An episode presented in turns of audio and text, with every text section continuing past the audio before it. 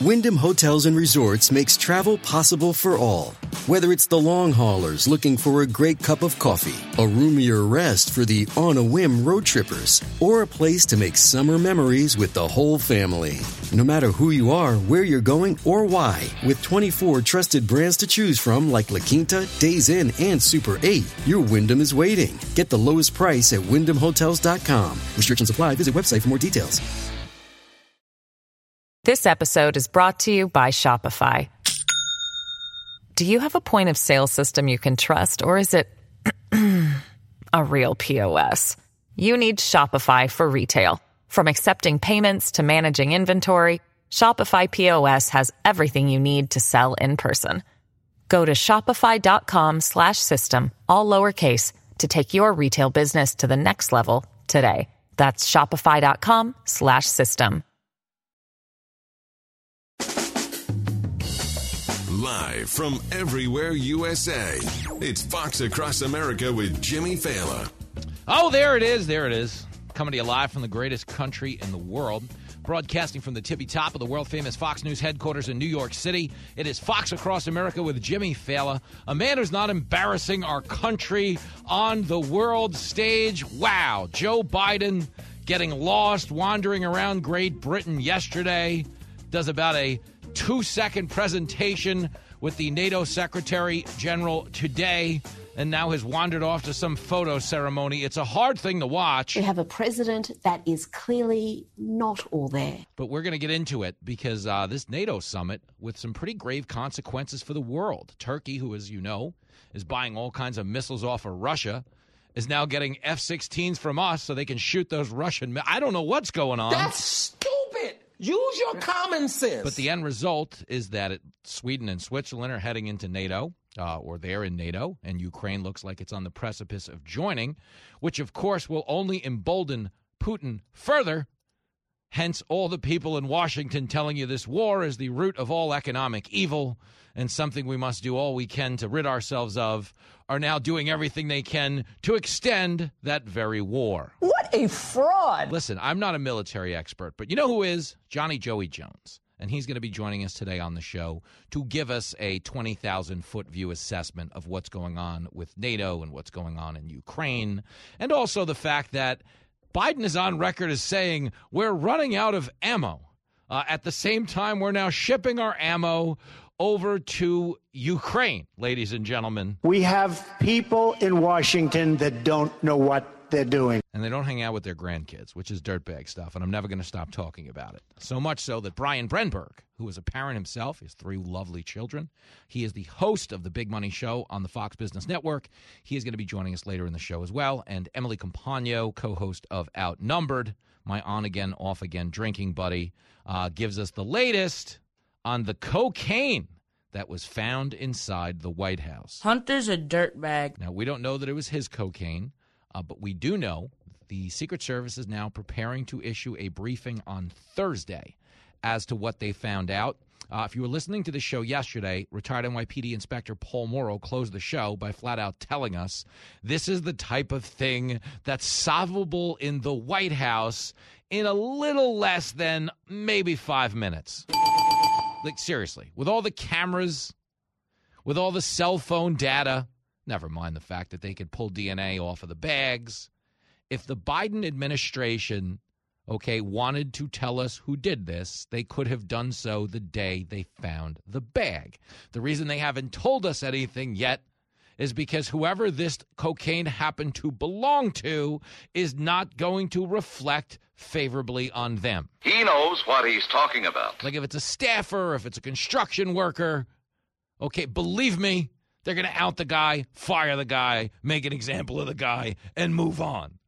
Okay, but because it was found in such a high security clearance area, the potential here is that it's either a family member. Most people would think Hunter, but we don't definitively know that. Or, it, you know, could be somebody else in a high ranking position within this administration.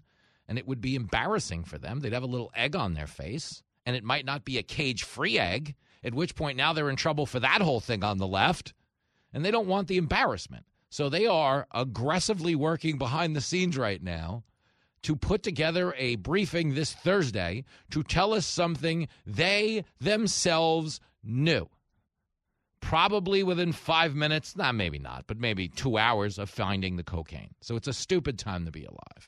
And it only gets dumber when you watch Biden on the world stage. Let me get you up to speed on this NATO stuff. Okay, I discussed it this morning on Fox and Friends. If you didn't see it, it is on the Fox Across America website. Uh, I will post it as well to the Fox Across America Facebook page. But the champ had a lot of writing to do this morning, so we're not there yet. Lay off me. Okay, but I was on Fox and Friends with Brian Kilmeade discussing this very issue because the news broke as I sat down to do my TV hit. You know, sometimes you show up to do one story, and, you know, in the process of you sitting down, you hear in your ear, like, breaking news, this just happened, you got to pivot. And that's what you do, which is the main reason why you don't see me on TV in the day wearing one of those tuxedo jackets from my overweight figure skater collection. You know, if you watch me in prime time where I'm there to do one story, yes, uh, I look like, you know, the third member of Siegfried and Roy, like the one guy who just didn't make it onto the stage show, but had all the glitzy Liberace outfits lined up just in case somebody called in sick. But you don't do that on the day side of TV because, heaven forbid, serious news breaks. The last thing you want to do is be sitting there in the frame in leopard print. That was embarrassing. Well, it wasn't embarrassing because it didn't happen to me because I'm smarter than that. But as I sat down this morning in a fabulous suit coat, the fetching tie, a nice pair of cowboy boots, the great Mr. Kilmeade, I get breaking news in my ear. Biden is about to speak at the NATO summit. I don't remember that ever happening. But it did. Okay. And despite us spending hundreds of billions in Ukraine, despite NATO announcing a path forward for Ukraine to join NATO, which is something that is, you know, the ire of Vladimir Putin's very existence, which is something that won't bring us any closer to ending this war. In fact, if Ukraine becomes a NATO member and Ukraine is at war with Russia, that means by definition, we're now at war with Russia. That's true. That is true. Yet not only is it true, but you understand we're now at war with a nuclear superpower. That can't be good. It's not good. But having said that, Ukrainian President Vladimir Zelensky apparently not too thrilled with Biden right now. Uh, he's apparently annoyed. Let me give you the statement through the translator. I will read it to you. Okay, but he's annoyed that he's still not a full on member of NATO. They laid out a plan. Okay, the head of NATO flat set. Yes, there will be a path forward. Yes, we will ultimately build a foundation for Ukraine to join NATO, but as it stands, what we're offering is NATO's unlimited support for Ukraine. We must do everything we can to win the war against Russia, which is, hey, Ukraine, we've got your back. But what's really weird about this is the president of the Ukraine, okay, who I get, you got to fight for your country. That's your job, unless you're Joe Biden, in which case you open up the borders, outsource your domestic energy production, and give away all your ammo. I mean, again, different strategy, not the one I would have deployed. I'm not going to lie to you here. Okay. If I was drawing this up on the Madden telestrator, remember John Madden? What you're going to do is you're going to pull the guard over here. Boom. And you're going to send the tight end around over there. Boom. I wouldn't have drawn up this play. What you're going to do is open up the border here. Boom. And then you're going to give away all your domestic energy production to Venezuela. Bam! I wouldn't have did that play. Madden would not have had to cover that play if I was running the country. That being said, Biden has made that play. In some capacity, for whatever reason, Zelensky is entitled to unlimited funding and whatever he wants. It's almost as if he recognizes he has become this really odd deified figure on the world stage. The globalists love him. Now, I get Putin isn't winning any Men of the Year awards. Putin's a dirtbag, human rights abuser, a thug. I get it. Okay, but Zelensky, it's really weird. It's like you're watching my Super Sweet 16. Remember that MTV show where it was like a girl was having like a $2 million Sweet 16. The dad was buying her a Lamborghini, but she was mad at him. Daddy! I wanted hot pink. This is just regular pink. It's like salmon. You don't even love me. And you're like, who is this girl? That's Zelensky. He's having a My Super Sweet 16 meltdown, despite the fact that NATO has pledged unlimited support, unlimited resources. Okay, he tweets the following upon hearing the news that he is not being granted immediate access to NATO membership. This is his tweet. It's unprecedented and absurd when a time frame is not set neither for the invitation nor for Ukraine's membership. I mean, while at the same time vague wording about conditions is added even inviting for Ukraine. So, what he is saying basically is Daddy! I wanted a hot pink Lamborghini. This is salmon. Okay, it's a spoiled child. Now, listen, I understand you're at war. Okay, but you know the old adage about biting the hands that feed you. No country on earth has done more to provide for Ukraine than we have. Correct, the mundo. That being said, NATO, of which Ukraine is not technically a member, has also thrown its full support behind Ukraine. Correct, the mundo. So, in what world can you get on Twitter and give all of these people the finger unless you think you have some kind of leverage over them? I think he's got a point. I mean, in what world are you doing that? If you're in a war and, and the people sending you the ammunition, the people helping you stay on your feet and giving you unlimited financing that can't be audited for whatever reason, is there any world where you're getting on Twitter and giving them all, all the finger? No. And you know that to be the case. So, what's going on on the world stage is a little bit of an embarrassment. Okay. That combined with the fact that if you saw the videos yesterday with Biden and King Charles, really hard stuff to watch. Real, just hard. And again, I give Biden the benefit of the doubt here because if you've been following Joe Biden, you realize he showed up yesterday expecting to meet the Queen.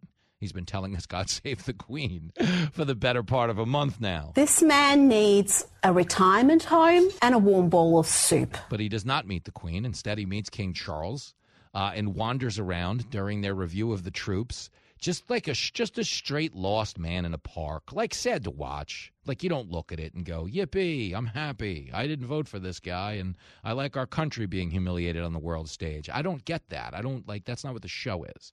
This is the show that you know you're supposed to root for the country no matter who's in charge because as they go, we go. That's the hook of the show. I'm not like an activist. I'm not just trying to get you to vote Republican. I'm spending most of my time on the air being human and revealing a lot of flaw because, dude, I am a mess. Oh man, what a disaster. Okay, but when you look at the president of the United States, you don't expect to see a disaster. You expect to see a guy who's semi competent and with it. Okay, we're not getting that. And it's sad because obviously, when it comes to Biden, that could be any of us. So you can't wish him any ill will for being in the shape he's in, but you can absolutely be disgusted with the people putting him through it. And the problem with our media is, again, them being activists masquerading as journalists they're starting to float those articles about Biden being too old or too mean to his staff or not talking to his grandkids. They're starting to, you know, address the growing movement within the party to get him off the ticket. Okay, it doesn't mean it's going to happen. But the one thing they won't do along the way, and they haven't done for the better part of two years, is acknowledge any of this stuff in real time. Okay, Biden yelling at his staff, if that's been going on for two and a half years, then it's not new. Okay, what's new is that they've decided to cover it. You know, Biden not acknowledging his grandkid is not new. The kid's like four years old. Okay. They just, up until now, were deciding not to cover it. You understand? That's the issue we have here is they're covering it now because there is obviously this movement to get him off of the ticket. But that's different than actual journalism. And the reason I point that out is because if they were doing active, actual journalism and reporting on the deteriorating condition of this man for the better part of the last two years, the American people would understand what a grave position we find ourselves in. Okay, that's the biggest issue I have with the coverage of Biden. Yeah, it's changing and being a little more transparent. But the problem we're up against on the world stage, I'm talking about the world stage, I'm talking about the war, I'm talking about the military alliance between Russia and China is they don't form their opinions of Joe Biden based on what they hear on MSNBC. Okay, they don't have their intel community make a cognitive assessment based on what they hear on CNN. CNN is the worst. No, they look with their own eyes and ears. Okay, they have diplomats, they have envoys, they have ambassadors that meet with American higher ups, and they all come to the same conclusion. Okay, every single one of them. Biden's lost his marbles. Totally. Okay, and if the media was upfront about that over the course of the past few years, I think more Americans would be in a position of understanding just how out of control things have gotten for us on the world stage. Okay, this is what happened, and it's very important that you know this.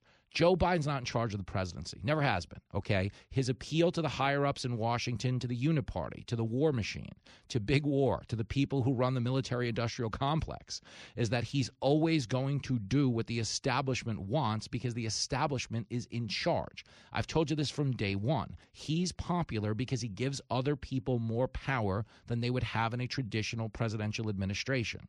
If you have a guy that's with it, that has his wits about him and his faculties, okay, you have a lot more questions to answer. You have a lot more pushback when you want to do something that might not be in the best interest of the country, but the best interest of your bottom line. But when you have a president that can be bribed with a pudding cup, you get a lot more done when it comes to executive action, when it comes to stuff on the world stage, like making a gazillion dollars, shipping it over to Ukraine, pumping it into all kinds of unaudited military endeavors, and then doing God knows what with it in return. I don't have an answer to that. But I do know we're now inching closer to a nuclear war, okay, which doesn't end good for anybody. You can't win a nuclear war. You can only start one and then watch everyone go down in defeat. So the issue I have in this moment is yeah, the media is moving a little bit faster to kind of cover the fact that Biden is in the shape that he's in. Okay, but it might not be fast enough. And the truth is, it's very hard to unseat an incumbent within his own party. It's damn near impossible. Okay, so the concern I have is that most people are, like Biden, asleep at the wheel and not realizing just how much peril we're in. You know, and today was one of those days where we edged a little bit closer to the cliff, but nobody really wanted to say anything about it because they've got an election to win in 2024. So y'all need to hide your kids, hide your wife, and hide your husband because they're raping everybody out here. A show so good, it's frightening. I got scared. I dropped my hot pocket. This is Fox Across America with Jimmy Failla. This episode is brought to you by Shopify. Do you have a point of sale system you can trust, or is it a real POS? You need Shopify for retail. From accepting payments to managing inventory, Shopify POS has everything you need to sell in person. Go to shopify.com slash system, all lowercase, to take your retail business to the next level today. That's shopify.com slash system.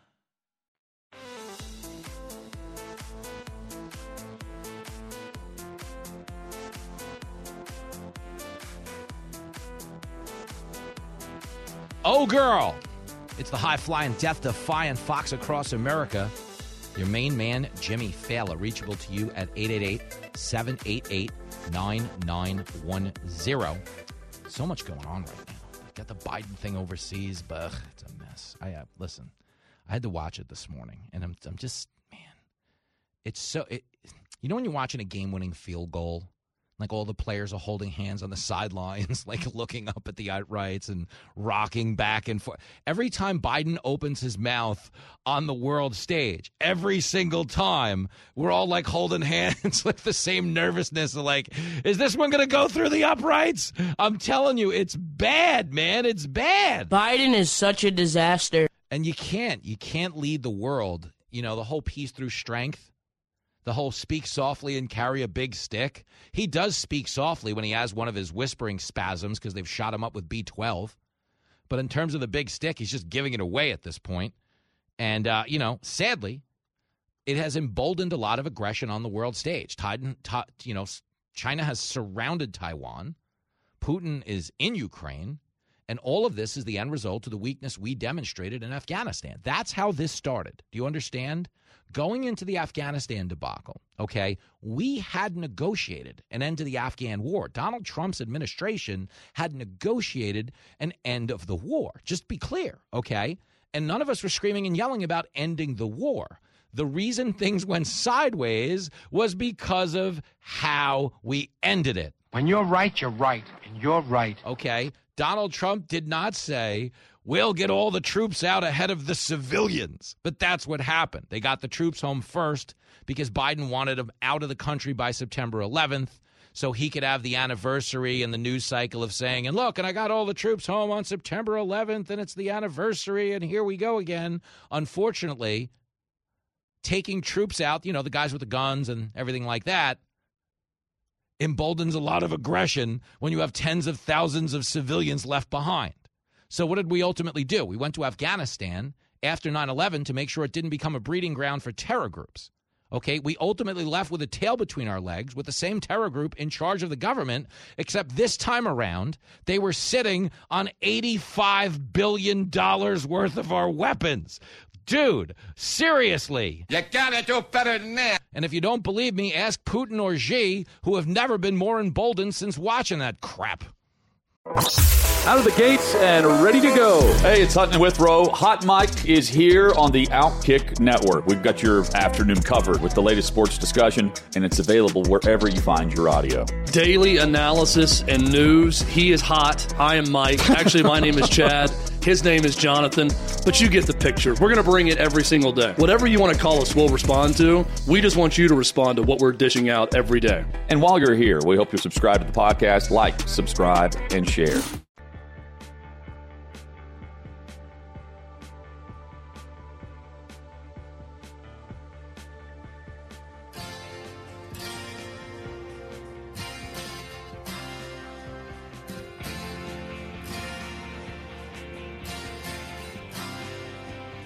He's an old guy, has dementia, can't lead us, and the country is screwed. Tell some big lies, barely speaks English, sniffs children, and their mom's hair too goes the wrong way when he leaves his speeches gets lost each day in the White House yard. All the Dems say that we should re-elect him. How can he run when walking is hard? And you keeps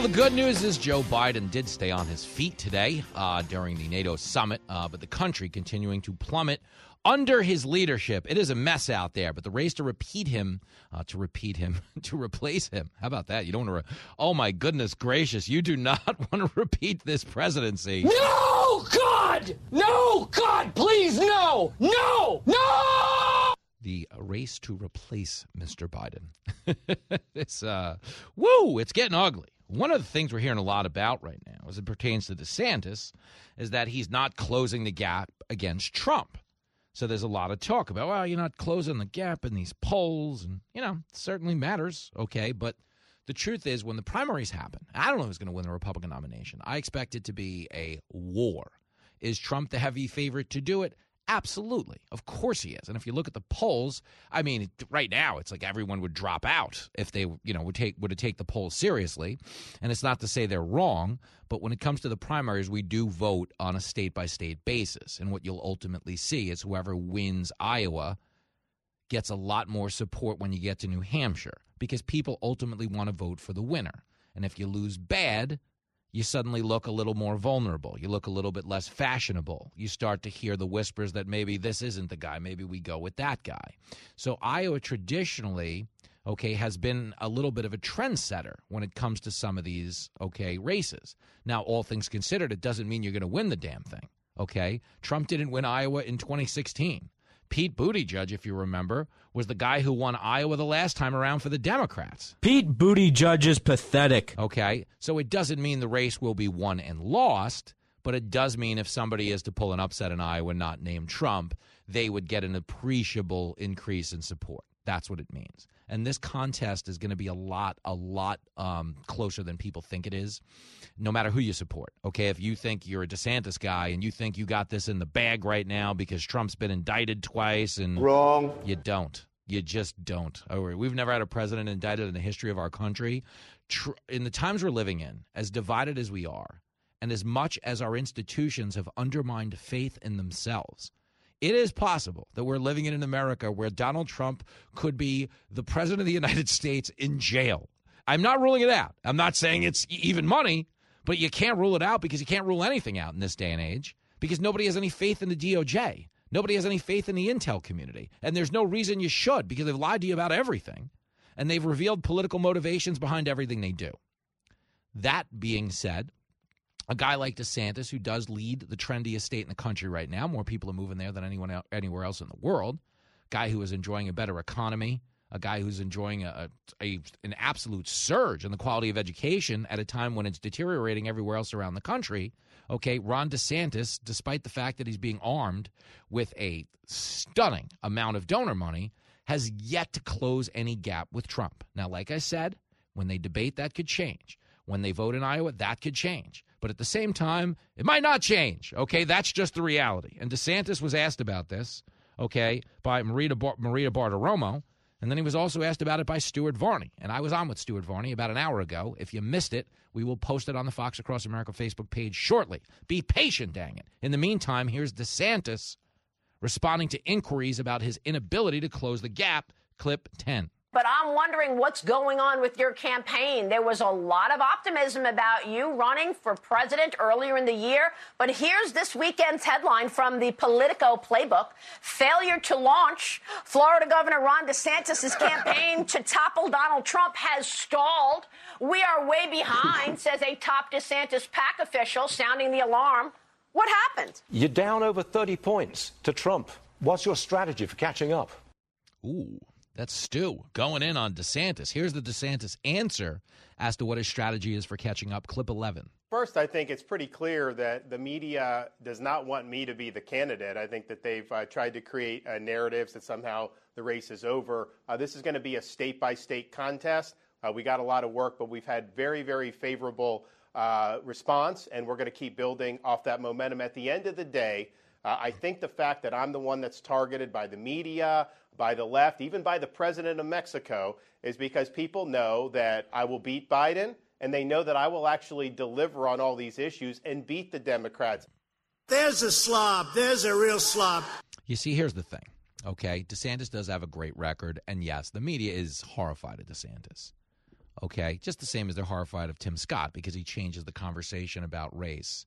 Okay, the, the to be clear, if the media has a first and second choice, the first choice is obviously Trump because he has a lot of baggage. He's great for ratings, and they just want to make money. And they just want to get out there and tell you Trump's Hitler all over again, and we're all going to die, run for your lives, women are going to be illegal, gay people aren't going to be allowed to vote. You know, all of the hysteria that you get you know, from a Trump candidacy. The media loves that. Oh, they love a good food fight. And they can do the same thing to DeSantis. Hey, this guy was endorsed by Trump. Come on, he's like Trump light, but worse. They're already trying to do that. Okay, they would love to run against Trump or DeSantis. They absolutely don't want to run against Tim Scott because, again, there's only one playbook. This guy's a racist. But the race thing looks it really, really silly when you're throwing it at a black politician. Democrats just call everyone racist so they go along with their stupid ideas. Totally. Okay, but you understand it's a little harder to get your way when you're calling the first black American to serve in both houses of Congress a racist. It's silly. It's shameful. It's out and out clown stuff. But the other thing you get from the left, and this is, I love the hypocrisy of this Kamala Harris, if you remember, is the lowest polling vice president in the history of the United States. She is a fraud, a phony, a woman without a moral core, a regular two faced, mealy mouthed politician who swings with the wind. Not to mention the fact that she really has a tough fake laugh to be around. it's tough. It's re- it's it's a tough thing to watch, man. Okay, but understand, Kamala Harris is some of the worst poll numbers in the history of the vice presidency. Okay, the Democrats tell you all the time, well, it's you know, it's people don't support women. People are the worst. Republicans, misogynists. They can't support a woman. That's the problem. They're not going to support a woman. Never mind that Kamala ran for president in the Democratic Party and was polling at 1% when she dropped out of the polls. She was polling at 1% in her own home state. Kamala's awful with her weird laugh. Ha ha! Totally. Okay, just awful. Okay, so the fact that people don't like her is not because she's a woman. But this empty vessel the Democrats run when it comes to identity politics, that if you happen to be a Democrat and they don't like you, of course it's because you're a woman. Okay, oh my goodness, the sexism. That's why they didn't vote for Hillary. Whole country sexist. Said the Democrats who kicked Hillary to the curb in 2008 in favor of Barack Obama. This is not okay. But that's what they did. You remember that? In 2008, they were like, Hillary was running. Okay, and the Democrats, you know, support all women. So there was Hillary on the ballot, and the Democratic Party was like, uh, Get her out. Get her out of here. Kicked her right to the curb. Oh, it was ugly. They didn't even slow down the car. They took threw, threw Obama in there. But then Hillary came right back down the escalator, 2016 to run again. And what did the Democrats say? We've got to support all women. Democrats are so full of crap. Oh, are they ever? And when she lost, what did they say? It's because people don't support women in this country. I'm going to play you a clip of MSNBC discussing Ron DeSantis' wife, a cancer survivor. Let me know if this sounds like they're supporting women. Clip 12. For many, she's the brighter side to Florida's angry governor. For others, she's become America's Karen. Tara, um, I think David's beaten you um, in terms of taking my breath away during a segment. Uh, America's Karen, David Jolly. Well, I you, called ooh, her. Boy. I called her this. Uh, you know, Serena Waterford wannabe needs to cut it out. We see you. There's there's all kinds of names for her. She needs to stop trying to measure the great drapes in the White House and think that she's some kind of Jackie O reincarnate. I mean, dude, that is really embarrassing stuff. This is absolutely gross. Seriously. But they'll turn around and be like, you got to support all women. Or how dare you go after Hunter Biden? Families are off limits. They say that all the time. We were just told this is the greatest thing in the world. We were just told this about the uh, Dana Bash. This is so great.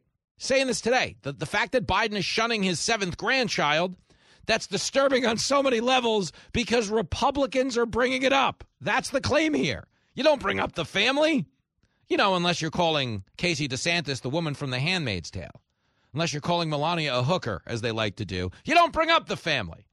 Don Jr.'s a cokehead. They'd say that every day. Hunter Biden, an actual crackhead, posting pictures. I have, since Hunter Biden's laptop came out, I have seen so many penises. I feel like I'm on a women's swim team. Okay, but if it happens on the Republican side of the aisle, oh, hell. Listen to this Dana Bash clip, clip five. This is a story that is sad and disturbing on so many levels. Um, yes, it is political for a couple of reasons. Um, number one, yes, Republicans are using it and are going to take advantage of it in a way that is unfortunate and inappropriate. But the reason they are doing that is because, and able to do that, is because of the brand and the kind of person that we all know and believe Joe Biden to be because it's who he says he is. And it's somebody who is a family man. That's what we see all of the time. You are so full of shit. Wait, wait, wait, wait, wait.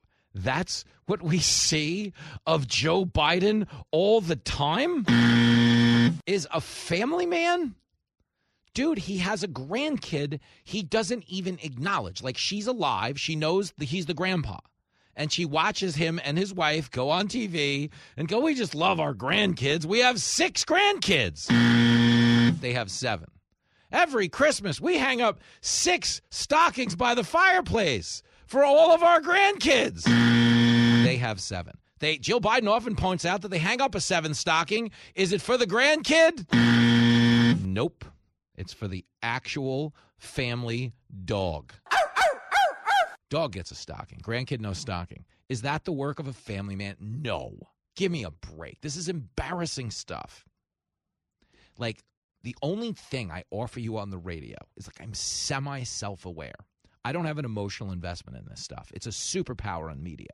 Most people really care one way or the other who wins this stuff. I just want the country to do well. I don't care. Okay. If Kanye West somehow won the presidency in 2020, I know we have listeners who believe I voted for him. I know I know there's a there's a faction of that out there in the audience listening right now that's convinced I did. Play the clip. Play the clip. No, I'm not playing the clip. Come on, man. You're just another dirtbag. Whatever. The point is, Okay, if Kanye West had won the presidency and the country was doing well, I wouldn't care. He won. Great. Okay, the country's doing well. I just want the country to flourish. So I don't actually sit here and get blinded by emotion. Other people reporting in the media do. They genuinely do. I can tell you that. They have an emotional investment. And when you are operating from a place of emotion, it's denying you the self awareness that would otherwise tell you you sound nuts. Okay, if you're out there telling us Joe Biden is a family man and that's what we see at every turn, you sound nuts. Shut up. You do. You sound nuts. That's the truth. And you look at it and you say, wow, this person, that's embarrassing. Why would they say that in the face of such incontrovertible evidence to the contrary? It's because emotion is denying them self awareness. Okay, the same self awareness they're being denied when the left comes out and tells you, oh, we got to support women. And then they're like, Casey DeSantis, she's a Walmart Melania. She's the girl from The Handmaid's Tale. She's a knockoff Jackie O. Those aren't people who support women. Okay, the hypocrisy not lost on DeSantis, who said the following when Stuart Varney asked him about it. It's clip 13. It shows my wife is an incredibly uh, strong First Lady of Florida, a fantastic mother, and a great wife, and that threatens the left. So she and I kind of shrug it off because we know it just shows they view her as a threat because the message that she was bringing in Iowa uh, about the rights of parents and how we are not going to take this anymore with the left trying to indoctrinate our kids, they understand that that resonates not just with Republican parents, with independent parents, and yes, with Democrat parents. And so I think that they're very worried about her effectiveness. And so all that's doing is confirming that she's over the target. Boom. There you go. And he's not wrong, though. He's not wrong. Does that mean he's going to be the next nominee? No. We got a long way to go. The only thing we're really learning right now is that the Democrats are in a really desperate spot because they don't have a deliverable right now. They, there's no deliverable. You can't point to the economy and be like, look, it's better. Can't point to the border, can't point to safety, can't point to schools. There's no deliverable. Yet they've got to sell people on doing this again. Okay, right now the woman's walking out the door. You know when a woman's leaving a guy so he starts making big promises? Oh, baby, we was going to go cruise around the world. You know, oh, I was about to buy you them diamond earrings, girl. Where you going? They they on their way. You know, that's what they're doing right now. They see the woman leaving, packing the U-Haul. She's out of here. So they got to start making big promises. In this instance, the only promise they can make is that they're going to protect you against these horrible people. But the truth is, if DeSantis was a horrible person, there wouldn't be more Americans moving to his state than any other place in the country. It's the same scam they tried to sell you with Trump. Okay, yes, Trump throws a lot of wild pitches on Twitter. But if he was literally Hitler, they wouldn't have all had him on their media shows for the last two decades in media. He wouldn't have had the highest rated show on NBC for 14 years before they turned around in year 15 and were like, Who's this racist? What the hell's going on? That's just how white folks will do you. And that's how they did him. But the problem now is people see through the hypocrisy. They see through the scam. They see through the gaslighting. They see through the performative outrage. And they see through all the double standards when it comes to men and women, which is why in this instant, it's getting late really early in the Democratic Party. Ah, you have a good eye, my man. Taking the edge off, one story at a time. America needs to learn how to lighten up. You're hanging out with Jimmy Failla on Fox Across America.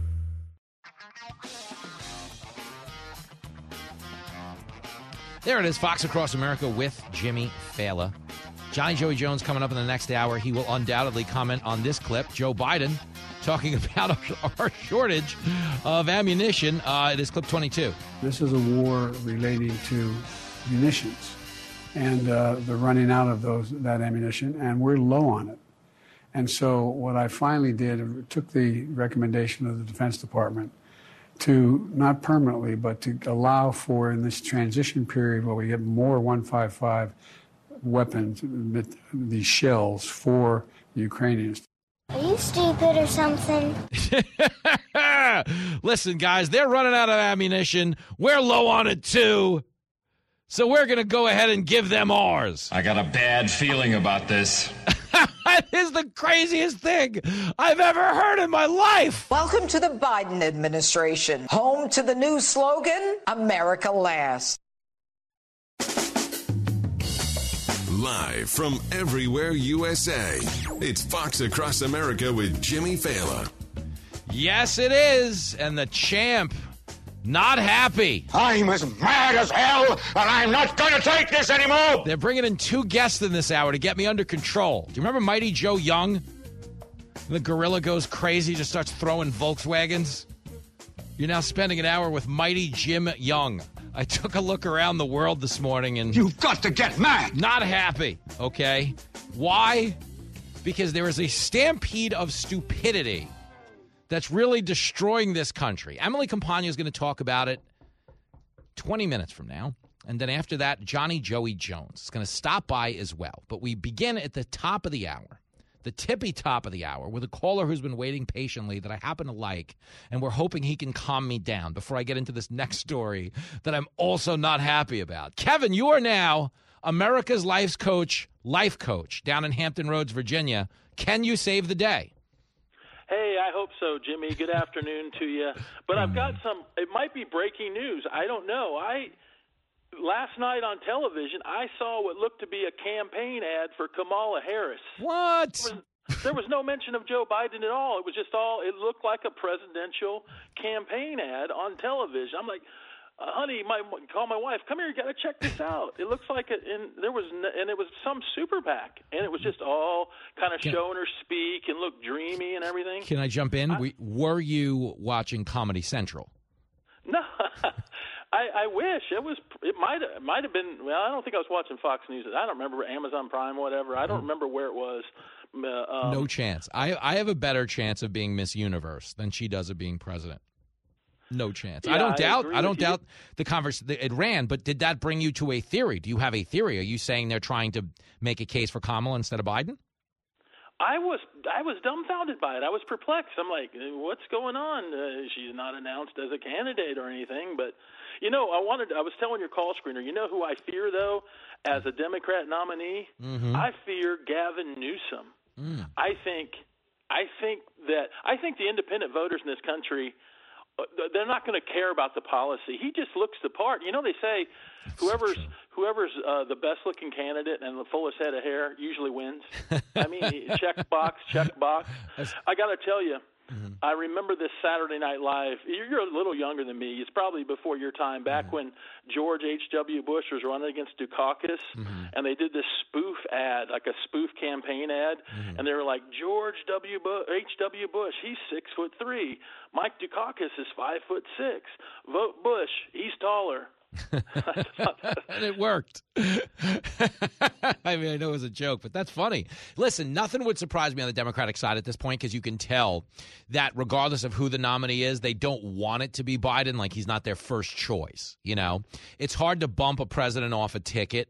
Uh, I don't doubt there's been conversations, and I don't doubt that Newsom has the appetite to run because he's doing a lot of media. But I think Kamala's like a really tough sell. Like I don't doubt there's a dumb enough person to throw their money behind her because she got money the first time around. But man, would it be a mess. On the bright side, Kevin, though, you have cheered me up because the prospect of Kamala running for president would be really good. Like, as a comedy writer, as a guy who's on TV all the time, I'd enjoy covering it, uh, and I wouldn't have to worry two seconds about her being the president. So, congratulations. As America's life coach's life coach, you have succeeded in your first assignment, Kevin. Well, I really appreciate that. Can I talk about the Republicans for a moment? Oh, goodness gracious. Now, you were winning. You were going to quit while you were ahead, Kevin. You had the win. No, no. All right, keep I'm going. Gonna surpri- I'm going to surprise you. I, you know, every every GOP election cycle, nomination cycle, there's always some surprise candidate. It's kind of like the the walk on on the basketball uh, college basketball team gets put in the game and he's like a fan favorite comes out of nowhere and i think this year's is is uh is uh vivek ramaswamy. I just think you know DeSantis everybody's saying he's the guy but when he was eating pizza with with Watters uh, during that interview you could see the weight of the world on his shoulders. He just didn't so? seem loose. But uh, Ramaswamy's loose. He's he's young. He's got he's got original ideas and I don't think he's going to win the nomination but I would I'm going to put my money on him for second and then third a close third would be Tim Scott. I think those are the top 3 Trump, Ramaswamy, Scott, and uh, is positioning himself for the future. But if he is able to do well, and in that debate that's coming up, if Trump doesn't show up, I predict him the winner. I think you know there's a chance he could put himself in position for running mate. what do you, you think of that? Uh, you never know, man. I mean, it, it's going to be really weird because he hasn't touched Trump once. So I would think that might actually be his aim. Under, you know, uh, he's going to tell you he's been on the show, and I've seen him a lot here at Fox and Green Rooms. He's going to tell you he's in it to win it. But the fact that he hasn't said a word about Trump, I mean, not a word. He's not touching him. He was asked about it again last night by Piers Morgan pretty directly. uh, tells me he might have a, you know, he might be working long con on the Trump side here. But that being said, he's definitely formidable, you know, from an intellectual standpoint. He's a sharp guy and he is funny. Uh, so you never know. I mean, I think it's like everything else. We're not going to know until they get in a ring. You know, Mike Tyson used to famously say everybody's got a plan until they get popped in the mouth. Well, I think the same can be said for the primary. I think everybody's going to have a plan until they get popped in the mouth August 23rd, right here on the Fox News channel. Good call, Kevin. We'll do it again, brother man. There you go. Get him out of here. Get him out. I'm kidding, but Kevin was basically co-hosting the show there. I mean, I I gave the guy the win. I said, "Hey, I liked your Democrat analysis," and he's like, "Well, I'm not done yet. I'm just gonna, I'm just going to keep going here." Guy took over the show, is what he did, and that's fine. He had good analysis. And you're all welcome. And we will get to more of your calls later in the show, time permitting. 888 788 9910. Really quickly, wanted to just get you up to speed on what's going on here because Emily's coming by. And uh, she is, of course, a legal mastermind. And uh, there's a bill in the California legislature. California, we were just talking about Gavin Newsom. There's a bill in the California legislature that would require judges in the state to consider a criminal's race in sentencing. Okay. Assemblymember Reggie Jones Sawyer, Democratic chair of the California Assembly's Public Safety Committee, has quietly introduced Bill 852 in February. And this bill, so you understand, they went on to pass uh, the little known legislation in May. The measure is currently being considered in the California State Senate. And what it would do is it would add a section of the Penal Code of California requiring courts, whenever they have authority to determine a prison sentence, to rectify alleged racial bias in the criminal justice system by taking into account how historically persecuted minorities are affecting different differently than others. The only problem is they're committing their crimes against members of the same race. Oh, wow. I, I don't have to go too far into the weeds on this, but this is why woke bail reforms are bad. There should be no world where we're working on empathy for criminals. Crime is soaring at record levels right now. We need to focus on victims. We need harsher penalties for criminals. We need more support for police. We need more aggressive law enforcement, more rigorous enforcement. And at a time when they're always, ah, we need more gun laws, is what we need. Then you see on the other side of this, the people pushing the gun laws are like, but, you know, if the president's son breaks a gun law, plea deal, no jail time. But if a person breaks a gun law that's from a minority background, we've got to lessen the sentencing guidelines. That's not a serious support of law and order. That's racial pandering. That's infantilizing a community at the expense of the same community. Do you understand? Over 90% of violent crimes are committed against members of the same race. So when you go out and you go, well, we're not going to jail these people, okay? Understand whoever these people happen to be white, black, Asian, it doesn't matter, Muslim, anything in between, okay? When you are letting the criminals out, you are doing so at the expense of people who follow the law. We don't need any type of sentencing reparations when it comes to crime and punishment. Okay? We need deterrence. Letting somebody out easy because they're a member of a historical minority group is not making the streets any safer. Do you understand? That's the point I'm trying to make here. But that's the reason why a guy like Gavin Newsom might, as Kevin said, look the part. But we're living in a time where you cannot get out of California fast enough as it's presently constituted. You know, and that's the bigger problem here. When you look at, you know, the old adage, what do I tell you? The Yogi Berra adage you are what your record says you are. Okay, that was a Bill Parcells adage, by the way. Just to be clear, getting my sports figures wrong. I told you I was worked up today. They get two guests in this hour. Compagno's coming by. Johnny Joey Jones is coming by. They're trying to get me under control. A mighty Jim Young. I'm throwing Volkswagens during the commercial breaks. I'm a lunatic. But stick with me, okay? You are what your record says you are. That's the sports analogy. Gavin Newsom's record says more people are fleeing his state than anywhere else in America. Not only are people leaving, but big corporations are leaving, big companies are fleeing. Okay, they have a homeless problem that's out of control. Okay, I don't think you can call them homeless anymore because they're very progressive out there. I think you have to say free range people. Okay, but they're not addressing the issue of crime. They're not addressing the issue of high taxes and higher crime and higher rates of criminal recidivism. And the fact that you basically have to turn tricks to afford a U Haul because they've become so pricey on the rare occasion that they actually happen to be rentable because that many people are fleeing. So I know there is an aesthetic case to be made for Gavin Newsom. Okay, absolutely. I mean, the guy has broken three state records for hair gel consumption in the past year alone. Okay, no one's slicking it back like him. Like Michael Douglas in Wall Street is like blown away by the commitment to gel and slick that Gavin Newsom is throwing to the camera day in and day out. His hair and makeup game very much on point. The problem is everything else in his state is on the sidewalk. And I'm not talking about good things, I'm talking about really disgusting stuff.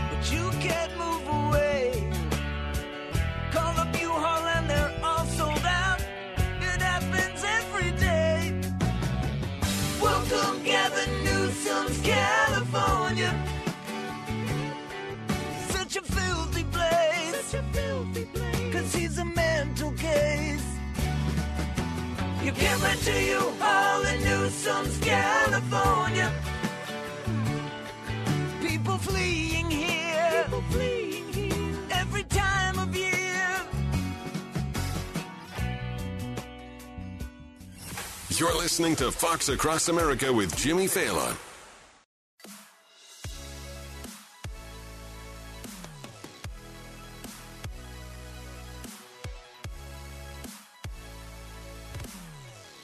It is Fox Across America with Jimmy Failla. And if you heard the top of the show, you heard the top of the hour, you said I was worked up. The chant was a little, you know, a little, I'm like a bag of cats over here. The country's a mess. So they, they brought in some guests to get me under control. And staring at me right now with a tranquilizer dart in her hands in case it doesn't work out. Like, you know, when like a lion gets out. She's a co-host of Outnumbered. She's the host of the Fox News True Crime Podcast. She might witness another crime right now. Emily Compagno is here. Hey, girl. They brought in the monkey cat. I can, t- I can take you down by leaping on your back. You have a net in your hand. This is unbelievable. I've never seen it. It's a weird radio interview. A net, a little tranquilizer dart, rah, like that. and claws. Uh, good to see you, pal. So good to be here with you, man. I missed you. It was an honor of a lifetime, really, to fill in for you the other day. Uh-huh. I had a blast, but I missed you. Oh, Being buddy. here without you, It's weird. yeah, man, it's, it's Garfield. show. Someone made a uh, someone once made a cartoon called Garfield minus Garfield, where they just take the cat out and it's yeah. just Odie. It's just and the guy John. So there's like a lot of lasagna, but no one's eating it. Calvin like- and Hobbes without which- Calvin, man. Yeah, it's just demoralizing the lasagna chef because none of it's getting eaten. It's like, what? My sauce no good? That's you know, right. Garfield minus Garfield. So the cat's back. I'm back. Yay. And lasagna is getting eaten, as you can see. uh, but it is nice to see you. And I should point out, the uh, it is Mikey would shake his head to this. Mikey, thumbs up or thumbs down. Was the gen- general consensus that she actually did not a good job, like a phenomenal job? Was that not the takeaway? Oh, he doesn't even want to speak to this. He's like, I plead the fifth. No, no. Josh put his thumb up and then like No, kinda- yes, I yeah. said it to multiple people after. Emily did a fantastic job. You did multiple people though, meeting your therapist and uh, a person on Monster.com that was helping you pursue another career. no, I'm kidding him. No, no, rave reviews. It was. Aw, it was. thanks, you No, it was crazy. We were thrilled. It was. It was nice to have you. Whatever I did, it was the strength of the guests and the machine that is the show and All right, this don't team. and the butter us control. up. This show is a Yo, mess. just saying, okay, you know, we are. You know how they say like in The Sopranos. There's a great moment in The Sopranos where uh, Frank Vincent's character is talking about the state of the mafia, and he's like five effing families and that pygmy thing over in Jersey. That's our show. Okay, there's there's families of media here at Fox. We're like the pygmy thing over in New Jersey, and that's fine. We're having a good time. Okay, we're gonna go to Holston's after this and eat some onion rings. We don't care. Uh, but anyway, it's nice to have you here. Tell us quickly about the Fox True Crime podcast this week because I believe it revolves around a city I just escaped on Sunday. Cleveland. Yes. Well, All right, guys, buckle your safety belts because this week's episode is absolutely incredible. It's a survivor story, and not just any survivor. This is, you might have heard of her, 21 year old at the time, Michelle Knight, mm. who was kidnapped and became the victim of an 11 year hostage situation in her captor's house. Uh, she was raped, beaten, and tortured every day for 11 years, along with two other young women. She now goes by the name Lily Rose Lee, and I had the honor of hearing the story firsthand from her, as well as what she is doing now and how she is helping others. She is a survivor, one of the bravest people I've ever had the honor of meeting, and you will not want to miss her gripping story on the Fox True Crime podcast with Emily Compagno. That is a heavy one because I remember like when she got out and everything, and everybody was like, "Oh my god, that was a it was nuts." They called it Miracle in Cleveland. Yeah. When they found the three girls, they were able to rescue three women who had been held hostage in a guy's house for 10 years while he had a family. They've made movies about it. They've Yeah. written books about the the horror of it. Just Mhm. cannot be overstated. So You know, really incredible. No, it's great, and it's good for the comedy on the show. So thanks for bringing it up. I'm kidding, but go watch the Fox News True Crime podcast. Uh, you can watch it, you can listen to it, you get to hang out with Emily. Now, get me back up to speed on this because we had this conversation off the air about why people, specifically women, love true crime so much. Is it partly because you were telling me that they're almost learning survival skills when they hear about the ordeals other people went through?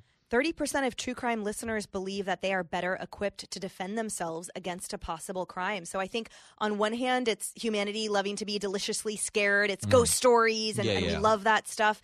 And I think the other reality is that women and men, all listeners and viewers, are are yes, try they they then deem themselves equipped. If it happens to me, the perp's going down. You know, this uh-huh. is how I'm going to fight back. This is how I'm going to prevent it. Just today, I interviewed a former Secret Service agent who runs now his own security company, and he was educating me, and we, we recorded it. We'll release it later um, on all of those tips on how to fight back and what to do and what weapons to carry. I mean, I pulled out my pepper spray on Sunday, yo, on 30th. Get out of here. Yeah, I mean, Oh. I, I you know, it's this it- to be ready, to be equipped, Mhm. um, is paramount, and the number one thing is situational awareness. And um, I know all of you Now- are strong, brave individuals. Now, when you say former Secret Service, he didn't leave cocaine in the White House, did he? or is he former from like previous generations? Previous He's generations. former as of like an hour ago. It's a really odd story. I didn't mean to break the news here on His name show. isn't Hunter, so okay, no. well, there's that. Uh, we're going to get into that the next time I see you, like honestly off the air, because we're coming up against a commercial break. But I still have so many questions about that. The Coke in the White House thing.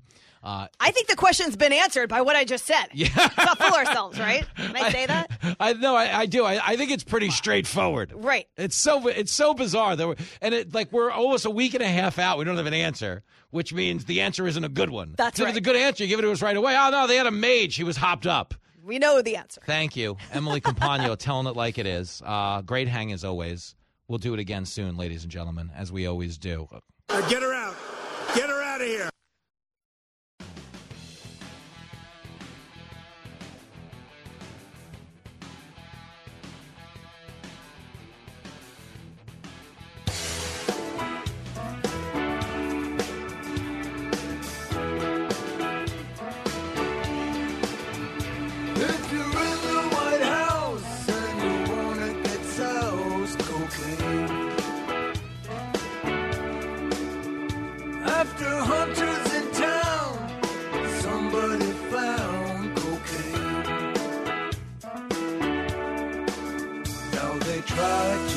alive.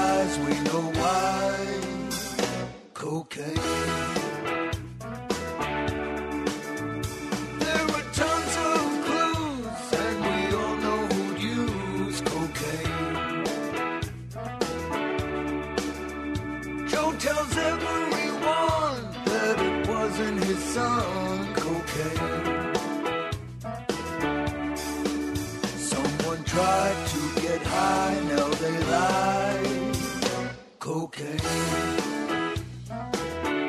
And the beat goes on now. Eric Clapton getting involved. I mean, this is a major scandal. So much so that we kept Emily Compagno around for a second break. That's stupid. Use your common sense. We're just going to do it. I, it's just that kind of day. We're playing loose ball over here. Well, we know that President Joe Biden ghost wrote the lyrics for it. Clapton.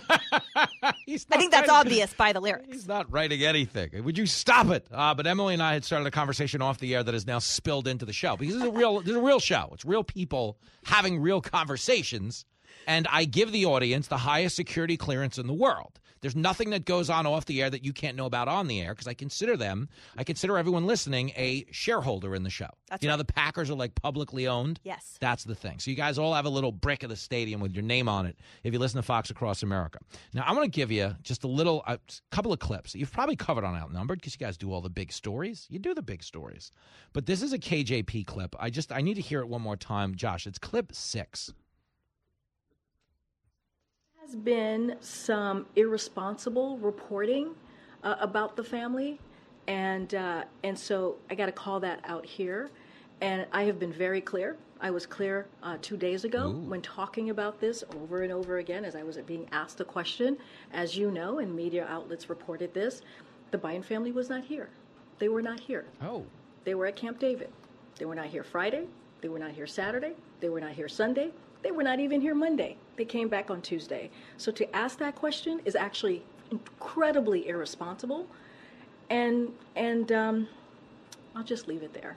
Oh, shut up, woman. So that's KJP saying you're irresponsible if you're speculating about whose cocaine was found in the White House. Now, obviously, this is a matter of public interest because speaking to your legal background and your analytical mind, okay, if cocaine can just get into the White House all willy nilly and we don't know whose it is or how it got there, doesn't that mean like anthrax could then get into the White House under that circumstance? Doesn't that mean someone could bug the White House under that circumstance? There are so many issues with how she handled this and Mhm. failed to handle this with um, the respect that the American people deserve. So, first of all, White House logs proved her to be outright lying Yep. when she said that they weren't here the entire time. So she can green eggs and ham, blue eggs and green eggs and Saturday and Friday all she wants, but she was flat out wrong. Secondly, the insinuation or the flat out statement that the fourth estate is somehow should be shamed or is irresponsible for asking the questions on behalf of the American people that they are entitled to know just reeks, frankly, of the elitism that this White House continues to throw and shove down the throats of American people. That's not Biden's house. That's my house. That's the people's house. And therefore, to your point, if an illicit substance makes its way into the people's house, then damn right our tax dollars being spent accurately and adequately should determine number one, whose it was, how it got in there to the point that you just made, which is if that can get in there, what else can get in there? And number three, what I want to know is why there is such a lackadaisical environment there, such a climate where someone thinks they can bring it into the people's house, to the president of the United States house, and can get a, away with it. Uh-huh. That's the lack of accountability that just flows freely from the Oval Office, and KJP is a poor human at best at her job for that display of um, sheer disrespect to the American people and the press. Emily Compagno in studio. If you missed her comment to sum it up, she was saying, "Oh no, you didn't." That's exactly what she said. Sounded like that too. That was the Cliff Notes. Uh, it was perfect. uh, crazy, and it's and it's true. Okay, there are so many questions, so many more questions than answers, and I do remember a time where the media was upset about Diet Coke in the White House. like, like Trump's got Diet Coke on the desk. He ate two scoops of ice cream. like, oh, it's a How bag about- of Coke. yeah, Get over two it. scoops of blow. How you about let's people ask with about your that? bags of Coke. It's so crazy. I can't. But what's weird about it, and this is the part that bothers me, is the reason KJP can take that approach is because the approach is effective with one side of the aisle. Because we got to this petty place in our politics where it's just so much more important to root against the other side than it is to constructively get to the truth of things that might affect all of us. In this instance, we're being denied a truth. If the Secret Service is going to give us a briefing on Thursday, okay, knowing what you know about, you know, White House having many cameras, okay, having logs, having the ability to geolocate phone usage and people that could be in the area, not to mention DNA probably coming off of the bag, no? Um, wouldn't you say that if they wanted to solve this and give us a concrete answer as to who it was, they could do it pretty quickly? You would think so. Uh-huh. The delay of this um, is not a reflection of the elite quality and the effectiveness of the Secret Service and law not. enforcement. Yeah. So then, what is it? Mm-hmm. So clearly, it's purposeful delay. But that's right? my it concern. Has is that, to be. But like, she, so it's like in this position, they're in a bad spot because now their spokesperson for the last week is KJP, effectively. Because the only word they're getting out, the only word getting out on this is what she's giving the media. So now they're being burdened and maybe even made to look incompetent, which we know they aren't. Okay, by the bad messaging we're getting out of the White House, and it's inconsistent messaging because their stories changed three times. And to me, the, the most ridiculous, absurd part is that the White House didn't just say the most obvious thing, which is this is unacceptable. We will circle back once we identify the perp and you know hold them accountable. Just say it. Yeah. Just say that. And then all of us would have been like, okay, great. They're on it and the White House is on our side instead of them making everything worse, which they always do. Mm-hmm. Keep in mind this is the same party that, by the way, finds offensive someone's mere presence. Yeah. You being a white cis male, Yeah. you offend people. Mhm. Your American flag in your truck offends people and it hurts people just by virtue of you existing. So why couldn't the existence of cocaine wh- why is that all of a sudden okay? Like Yeah. what they what they absolve and and uh, allow Mm-hmm. is so ridiculous when you put it against the landscape of what they say is unacceptable. That's a really great point. And let me ask you one last legal question then. Okay. If in fact, and, you know, we don't actually know it's Hunter Biden's, we just have, you know, a spidey sense that makes it seem like it would be a trendy pick given who, what you know about the people in the White House. That being said, if he is in the process of ironing out the fine points on a plea deal, would in fact it being his cocaine upend the plea deal? It should. It would be Uh-huh. per the stipulations of that plea deal. But let me tell you, 99.99999% of Americans who are in the process of a plea deal or have one, if they break the law, especially in a fundamental way such as that, then yes, it absolutely obliterates the plea, deal. And then they have the wrath of the government and the severity of the penalties for all of the charges Uh-huh. uh, that usually the plea deal would, would sort of mitigate. Yep. Um, and the additional ones. However, his last name is Biden Yep. which means that he'll probably get away scot free again. That's so crazy. So what we're basically going to find out Thursday is either somebody's taking the rap for this and leaving with cash and prizes to keep their mouth shut. 100%. Or they're going to be like, due to the high volume in the area it was found, and the traffic, and the cameras, and ah, ba boo, ba ba, we don't know. And I think that's where it's going to go. Just like the Supreme Court leak. Yeah, I would. Ex- oh yeah, Yeah. we never found the SCOTUS leak. That always happens. If they want you to know, you know, and if they don't, you're not gonna. In a perfect world, it's Biden's, not Hunter's, Joe's, and we perk this guy up a little bit. Cocaine Biden might be funny. Now we had Cocaine Bear. How about Cocaine Biden? He runs through the woods, but he stays upright. Cocaine Biden. It's not like the guy falling down. It's the guy who can't ride a bicycle. Cocaine Biden might be good. Oh my god. Yeah, talk a lot, no note card. If you cocaine Biden doesn't need notes, he's to talk. he doesn't need a list of people to call on, Emily. I'm trying to help the country over here. I don't know what your motives are, but I'm here to help. Uh, Em, this was great. This is great, man. No, it's we got a, bonus double, episode. a double compagno, Yes. two for Tuesday. Two for Tuesday, Like a classic rock, you know, get the let out, that type of thing. By the way, do you know how hard Kennedy and I rocked driving from Cleveland back to New York on Sunday? My heart aches with not The- having joined you. Oh yeah, yeah, no, it was it was that good. Like it was, it's really. But everyone, I'm li- everyone listening to this, okay? If you find yourself in a situation where your flight's getting canceled because of weather, but you know for a fact it's nice out where you're supposed to land, because that's what happened to us. Okay.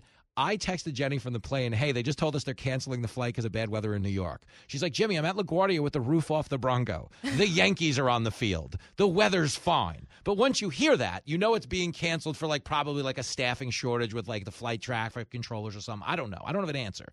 But anytime I've ever been flying and my plane was canceled for weather, but weather wasn't happening, it's usually because every flight was being canceled because of either like a computer issue they didn't want to discuss, a staffing shortage that might have been affected by the vaccine mandate. I don't have the answer. But the point is, I knew we weren't taking off ever again on that flight. The minute they said to me, yo, due to bad weather in New York, we're going into a holding pattern. I texted New York. I'm like, is everything okay? They're like, yeah, it's sunny out. I'm fighting with Lincoln to put on sunscreen. I'm like, okay, so the weather's fine. And the minute I knew that instinctively, I got on with the rental car company as we were landing the plane and booked a rental car because I realized once everyone else got off the plane and looked at the board and saw 85 canceled flights, it was going to be a Lord of the Flies thing at the rental car counter. So the point is, I get the car. And the reason I'm sharing this with all of you guys is because if you're in a situation where it is drivable, okay, I'm not talking about if you're on the other side of the country, there's nothing you can do. You're going to be the guy who's on the news sleeping at the airport for a day and a half. It sucks. It happens from time to time. But if you're in a position where you got like a four or five hour drive or, you know, a seven or eight hour wait at the airport, you should always get the car just because you get that feeling of like the open road, like you're in charge of your life. You're not being held hostage. You're not, you know, so frustrated by everything around you in the airport. And you should actually just go. You know what I'm saying? Because I think there's a lot of value in that stranded situation of like, take, give me back my purse. You dig? So that's Absolutely. so that's what we did. We put on some some Van Halen, like classic Van Halen. Yes. That we, you know, we dive her down. Jump. Like think, yeah, you know, things like that. 1984. I love that you guys turned a situation where you would have been Piggy and had the boulder crack you in the head Mm-hmm. to you being the mom in Home Alone on the back of the U-Haul with the polka band, arriving on time. Were we ever? And it was some fine polka. By the way, I trained from DC to here on Sunday, and I was underneath that weather Yeah, yeah. cloud. The whole train ride was like a monsoon. Oh, So we, it- we I- late at night because it was pouring when we yeah, got back. Because like when I yeah, because when I left DC, hmm. like it was sunny there, and then Yeah. I caught up with the storm, and then just rode it all the way, like surfed into New York City. That's so it was funny. insane. Well, at 11 o'clock Sunday morning, New York was gorgeous. The- you know, at 3 o'clock in the afternoon, it was fine. At 4 o'clock, it was okay. The Yankees played a game in the Bronx, but we couldn't land a plane next door. Like, that's a little bit of a racket. But the point is, we took back our lives from the racketeers Yes, you did. and we cruised Route 80. And I am now wanted in multiple states, but that's fine. Good thing you know a criminal defense attorney. Yes, I, oh, Emily Compagno. That's right. All right, good. Well, once you're done defending Hunter, I'll call you up. All right, we're back after this. Call and speak to Jimmy now. I'm trying to use the phone. 888 788 9910. You're listening to Fox Across America with Jimmy Failla.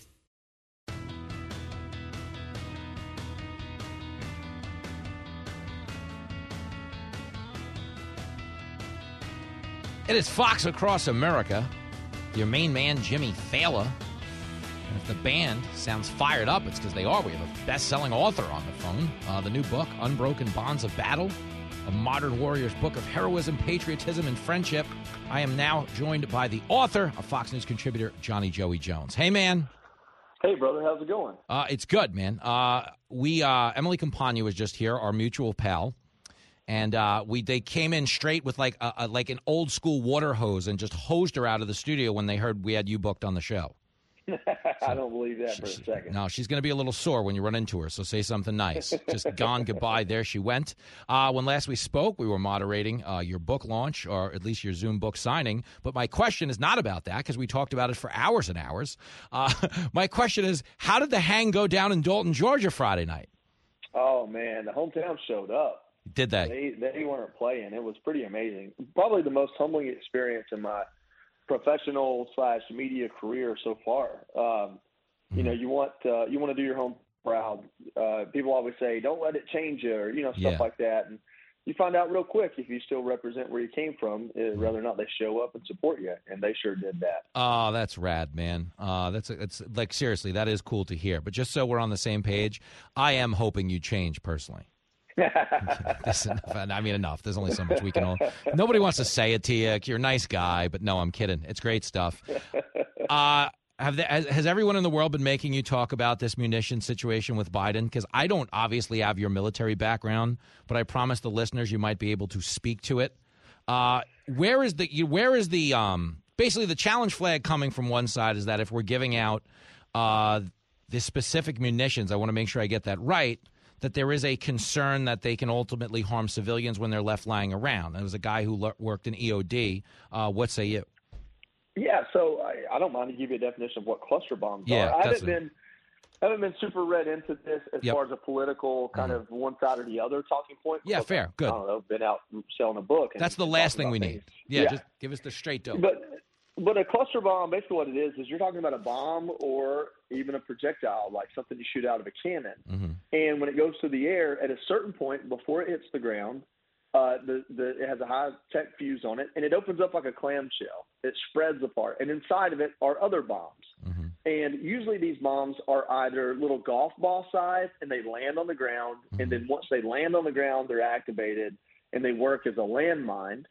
Or they can come with like their own little mini parachute, and they mm-hmm. float down. And as soon as they hit something, they blow up, but they, they need to do it in a certain direction to be effective. Mm-hmm. And so that's two of the most common examples. There are others, mm-hmm. but basically what they're intended to do is to, like if there's a convoy on a road, you can't, rather than trying to hit every truck, you throw out one of these and these little parachute ones will take out the majority of the trucks along with big holes in the ground everywhere else. The other ones are literally meant to create a minefield uh, in front of your enemy as they advance on you. So they're sophisticated in the nature of how they work, but they're very indis- indiscriminate as far as how they end up damaging people. and so that's the problem, right? If you parachute down a bunch of uh, a bunch of bombs that basically shoot plasma through you, can you guarantee that every one of those lands on a soldier or doesn't land on the home of a civilian? No, yeah. not at all. If you make a minefield with one of them, can you guarantee that everyone who, who disturbs one and gets blown up is a soldier? No, you can't at all.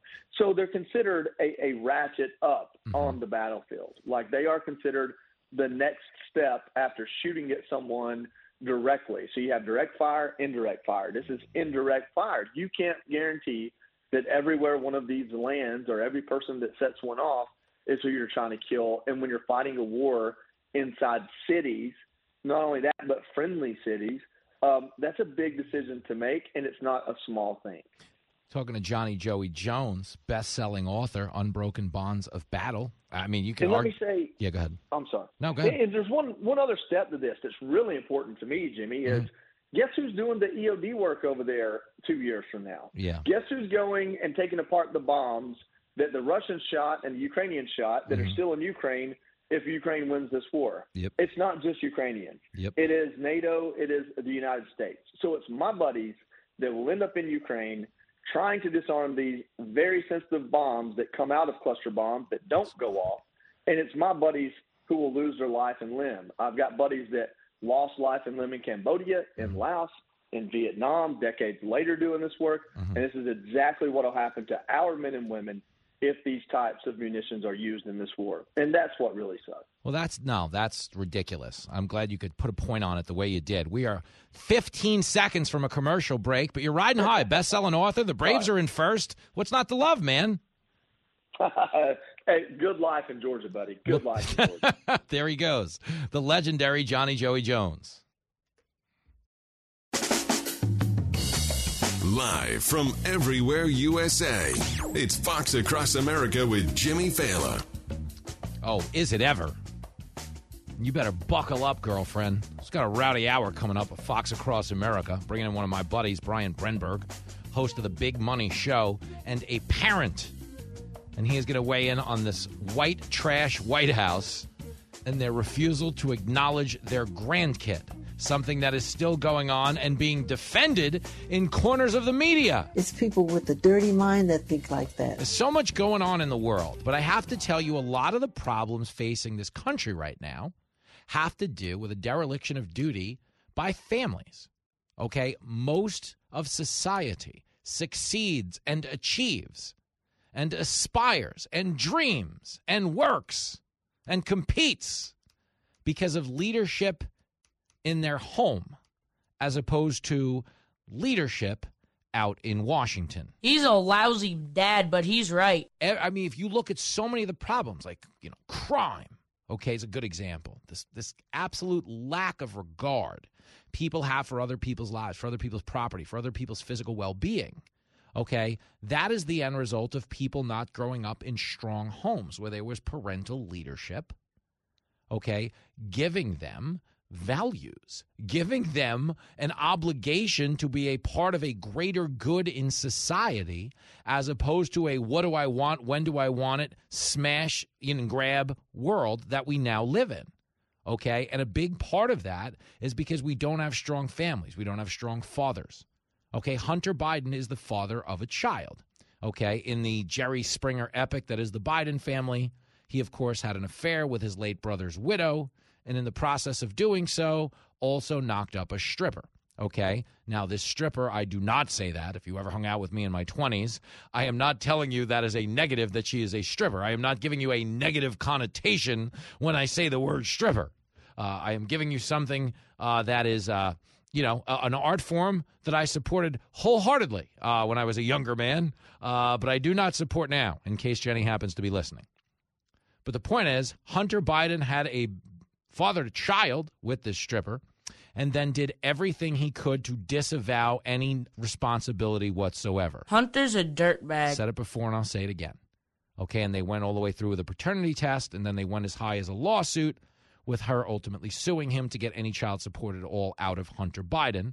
This, while it is confirmed that he is, of course, the father, but has no relationship with his child. Now, I'm not saying this particular poor girl is going to grow up to be a criminal. But I'm saying the biggest problem we have in our society is absentee parenting. And Hunter Biden in the White House is one of the faces of this country right now. Okay, has a father, Joe Biden, who brags day in and day out about his relationship with his grandkids, yet physically will not exa- acknowledge acknowledge the existence of that kid. You ought to be ashamed of yourself. It's disgusting. Okay, here's the view. I'm gonna play a clip from the view. I don't mean to do this to you. Nobody wants to listen to a clip from the view. It's listen, you guys got a lot enough adversity in your life right now. But you know what? Maybe to make you feel better. Hey, you might be stuck in traffic, but guess what? You're not stuck in the audience. You're not stuck in the audience on the view. The view is awful. Seriously. But here is the view. Uh, saying no big deal. No big deal that you want to know about this. This is clip three. President Biden doesn't need to overstep his son. I like that part, but mm-hmm. I don't know why they go out of their way to say six grandchildren or four kids. When my parents talk about me, they say, we love all our kids. We love our grandbabies. I've never seen them numerically repeat over and re- over. I like re- three kids. I like four No, this. I the like re- six the this. I like... The reason that's happening is because the right wing, who again is weaponizing everything related to Hunter, keeps asking, so how many children do you have, Mr. No, Pre- it's been in grandchildren do you have? How many? written. It's been in speeches well, he delivered. Maybe They Maureen Dowd should find something else to write about. Yeah, So they- write about something else.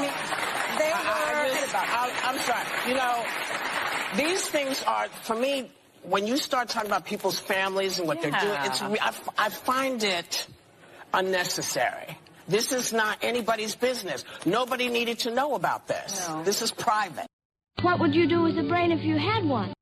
It's a very fair question to ask the carbohydrate enthusiasts over at The View.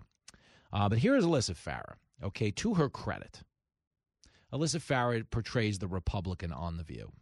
And, you know, 99 times out of 100, the Republican on The View is supposed to be a go along to get along voice. Okay, in rare instances, Meghan McCain.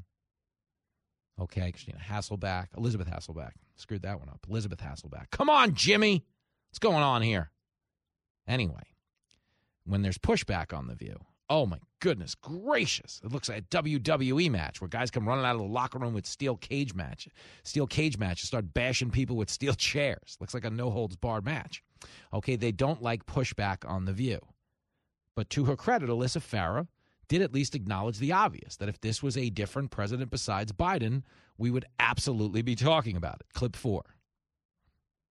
But I do like if it was Trump, we would talk about it. Is the thing? If Trump had a grandkid, he wasn't acknowledged. We all talk about when he didn't acknowledge Tiffany very Well, much. I, I admire your honesty. But did you hear that part? It's so great. The voice that if Trump had a grandkid we didn't know about, he probably does. Saying it like it's a negative. You understand the connotation there being that it would be now. Of course, he probably does. That's because he's a garbage person. And by default, is she's essentially saying anyone doing that such a thing is kind of making a garbage move. Come on, man. Yes, because by default, that would mean Biden qualifies. Here's Dana Bash. I played this earlier in the show today. It needs to be played again. Dana Bash says the Republicans are the bad guys. The pu- Republicans are the bad guys for talking about the fact that they're giving this kid the old shutout. Clip five. This is a story that is sad and disturbing on so many levels. Um, yes, it is political for a couple of reasons. Um, number one, yes, Republicans are using it and are going to take advantage of it in a way that is unfortunate and inappropriate. But the reason they are doing that is because, and able to do that, is because of the brand and the kind of person that we all know and believe Joe Biden to be because it's who he says he is. And it's somebody who is a family man. That's what we see all of the time. Now, understand, okay, when you start hearing her say things like, ah, Joe Biden's a family man. That's what we see all the time. You are lying your ass off. You are not a family man if you're shunning one of your grandkids. Okay, you're not. Hunter Biden, just a straight white trash dirtbag.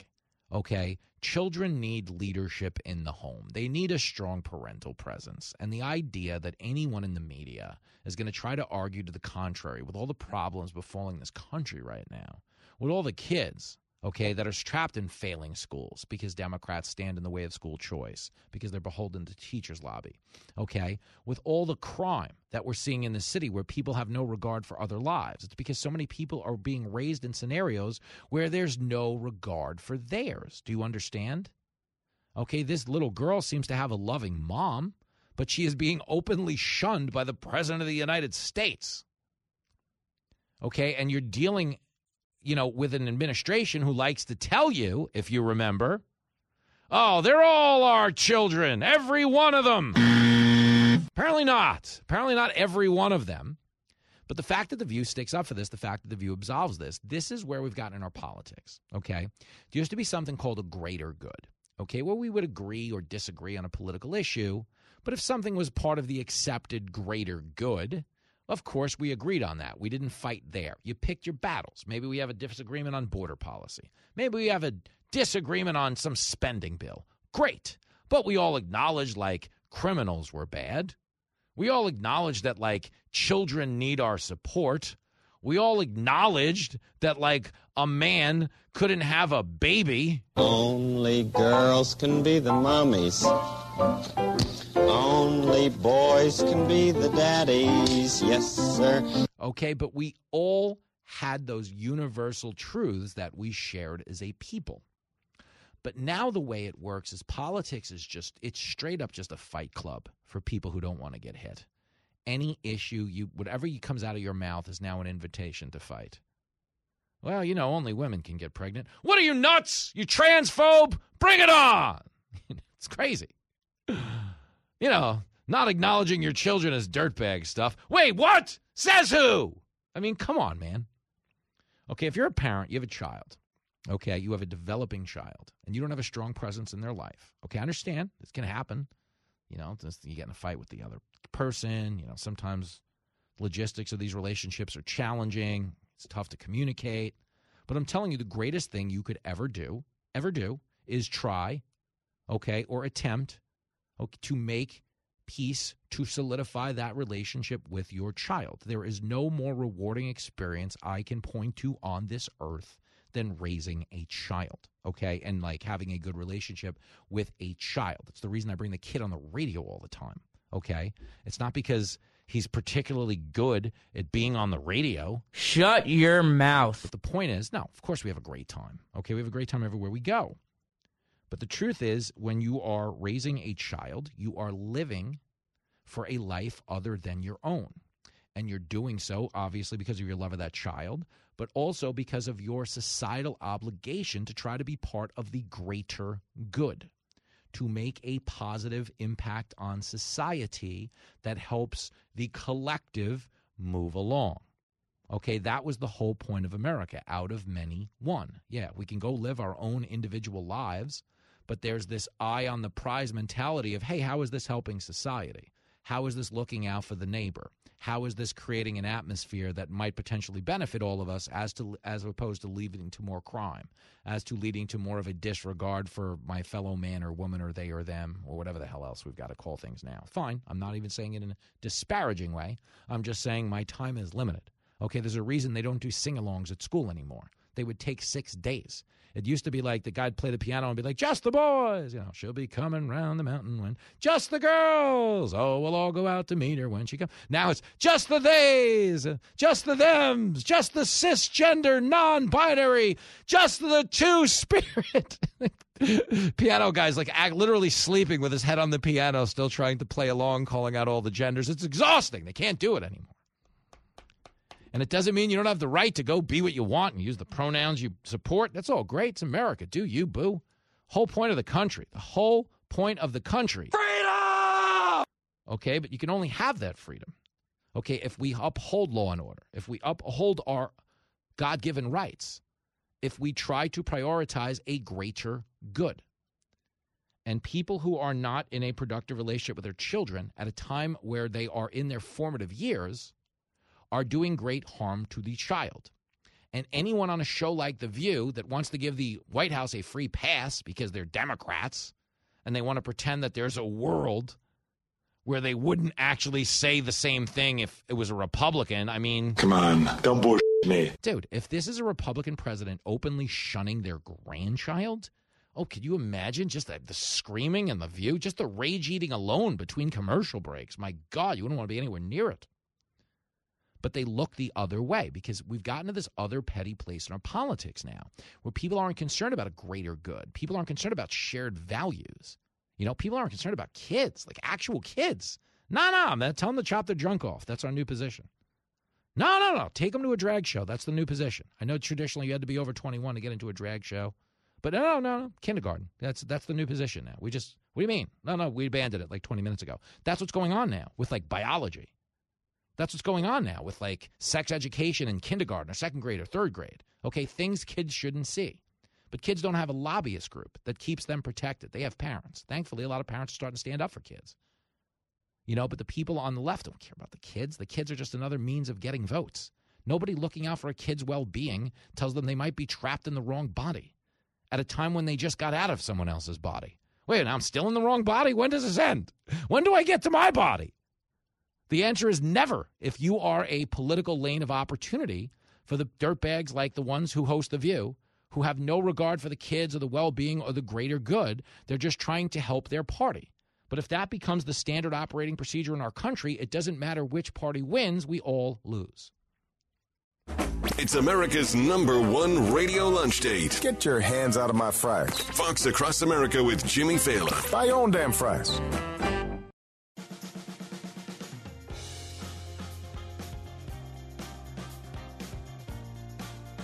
It is Fox Across America with Jimmy Failla. We're going to be wrapping with my man Brian Brenberg in the next break. Uh, but right now, I would be remiss if uh, I didn't cast an eye on our listeners up at WVMT in Vermont, uh, where I'm hoping everyone is staying safe. We were reading on the Daily Mail during the break that up in uh, the capital of Vermont, in Montpelier, uh, the major dam is just a foot from bursting. Uh, if this is accurate, two months of rainfall in two days. We've got homes flooded. Owners are told it's too late to evacuate in a lot of instances. This is a bad situation. We've had 110 people rescued from the city. We've got a lot more people trapped. We've got 78 roads closed, submerged in floodwater. Uh, I've been keeping tabs on this from afar, but as I dial into the story now, like this is out and out craziness. So if you're up there, like please stay safe. Uh, good gosh. And if you are hoarding like supplies or prepare, preparing to evacuate, or if there's anything we can help you with, uh, obviously, you know, we are here for you as a show. I have a great affinity for our VMT listeners. Not so much the talent at the radio station, but I like the listeners a lot. And uh, our phone lines are open. Uh, my mailbox is open. You guys can all message me directly on the Fox Across America Facebook page, uh, or you can call Mikey's home number. It's 212. I'm kidding. Uh, but seriously, stay safe if you're listening up there in VMT, and we will continue to update the story as we roll on. But basically, the flooding uh, across the Northeast and New England, they're saying, is going to cost between three and five billion dollars, uh, which is crazy. And uh, you know, the one thing I come back to uh, that's great about this country is whenever we are faced with a local adversity, hurricane, you know, you saw that down in Florida recently, you know, get all kinds of flooding and stuff like that. You know, people, the actual generosity of people, the human spirit, uh, answers the call and people really do go to bat for other people and try to help in whatever way they can you know send resources. That's the point of the country. That's what makes the country great is there is a collective human interest here which is why i'm telling you it's weird. You know every once in a while i get stuck on an issue on the show. I'm telling you as a parent it is a really garbage move for the white house to be publicly shunning a grandkid and for anybody to be pretending it's okay I understand kids born out of wedlock. That happens to people. That's just reality. And I understand this. Plenty of people are listening right now that have had an estranged relative, okay? An estranged, you know, you go through a messy divorce, you know, you get in a fight with your kid. Fine, I get it. But if you are the adult, if you are supposed to be the thought leader in this relationship, uh, you still got to task yourself with trying to repair that relationship. And it's not easy. And I know sometimes you're not going to be able to because people aren't going to comply. But you owe it to yourself to try because heaven forbid you pull it off you know, you are getting rewarded with the greatest thing in the world, which is, you know, your love of a child and that relationship you get to have. And then, yes, the obligation you do have to society. You know, I'm not talking about, you know, you have a 35 year old kid who's a pain in the ass. Right, whatever. I don't know what to tell you. I mean, I'd still want you to get back together with your kid and work it out. But if you've got a three year old or a four year old, and seriously, you're just like, nah, I'd rather go to the bar. Let this kid handle himself. I'm not dealing with it. You're on your own. Okay. That I can't get behind. Garbage like you just makes me sick. But this idea that we're living in a country where anyone would give the White House a free pass for that, I'm telling you, it's really, really bad. You're not supposed to do that stuff, folks. We're going to talk about it with Brian Brenberg, who is a phenomenal TV talent. Uh, he's a great friend of mine, as good of a friend as I have in this business. But above all else, he is a parent uh, invested in his family and the impact they have on society and everybody they come into contact with. Something we need a little bit more of right now. We're at a bad place in this country when I am the voice of reason. I think he's got a point.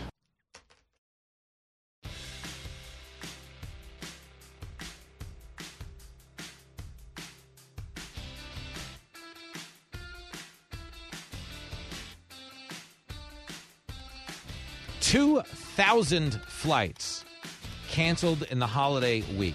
All kinds of adversity faced, not only by the American people, but the personalities they love on television. Yesterday, we told you about Bill Hemmers. Uh, he did not have a tale of woe. Hemmer beat the curve. He knew every flight was getting canceled. I He- heard this. He moved his flight home and got up early. Typical Hemmer. Of course, we weren't all as fortunate. Uh, you've all heard of my seven hour driving odyssey. I had 700 miles of driving uh, on Sunday. Joining us now is a man who did not get stuck in the airport. However, he did fly home at four in the morning. Yeah, no, I was supposed to get back to New York at 11:50 Sunday Mm. night. Got back 4:15 a.m. Ouch. Monday morning. Ouch. and you know, like this is the one time I had a TV on the flight too. So I'm thinking I'm going to get watch my cousin Vinny or something.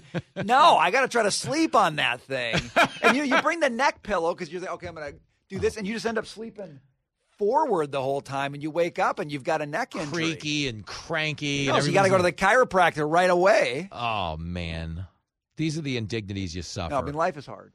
Life is tough. You don't understand, Send the sympathy letters into the Jimmy. We're Fallon starting show. a GoFundMe. It's a Go Feed Me. I need a meal. I've been eating Greek yogurt to try to lose the vacation weight. a lot of Greek yogurt in my office these days, Brian Brenberg. A lot of it. Uh, let's talk about it, though. You made it back in one piece. That's a win.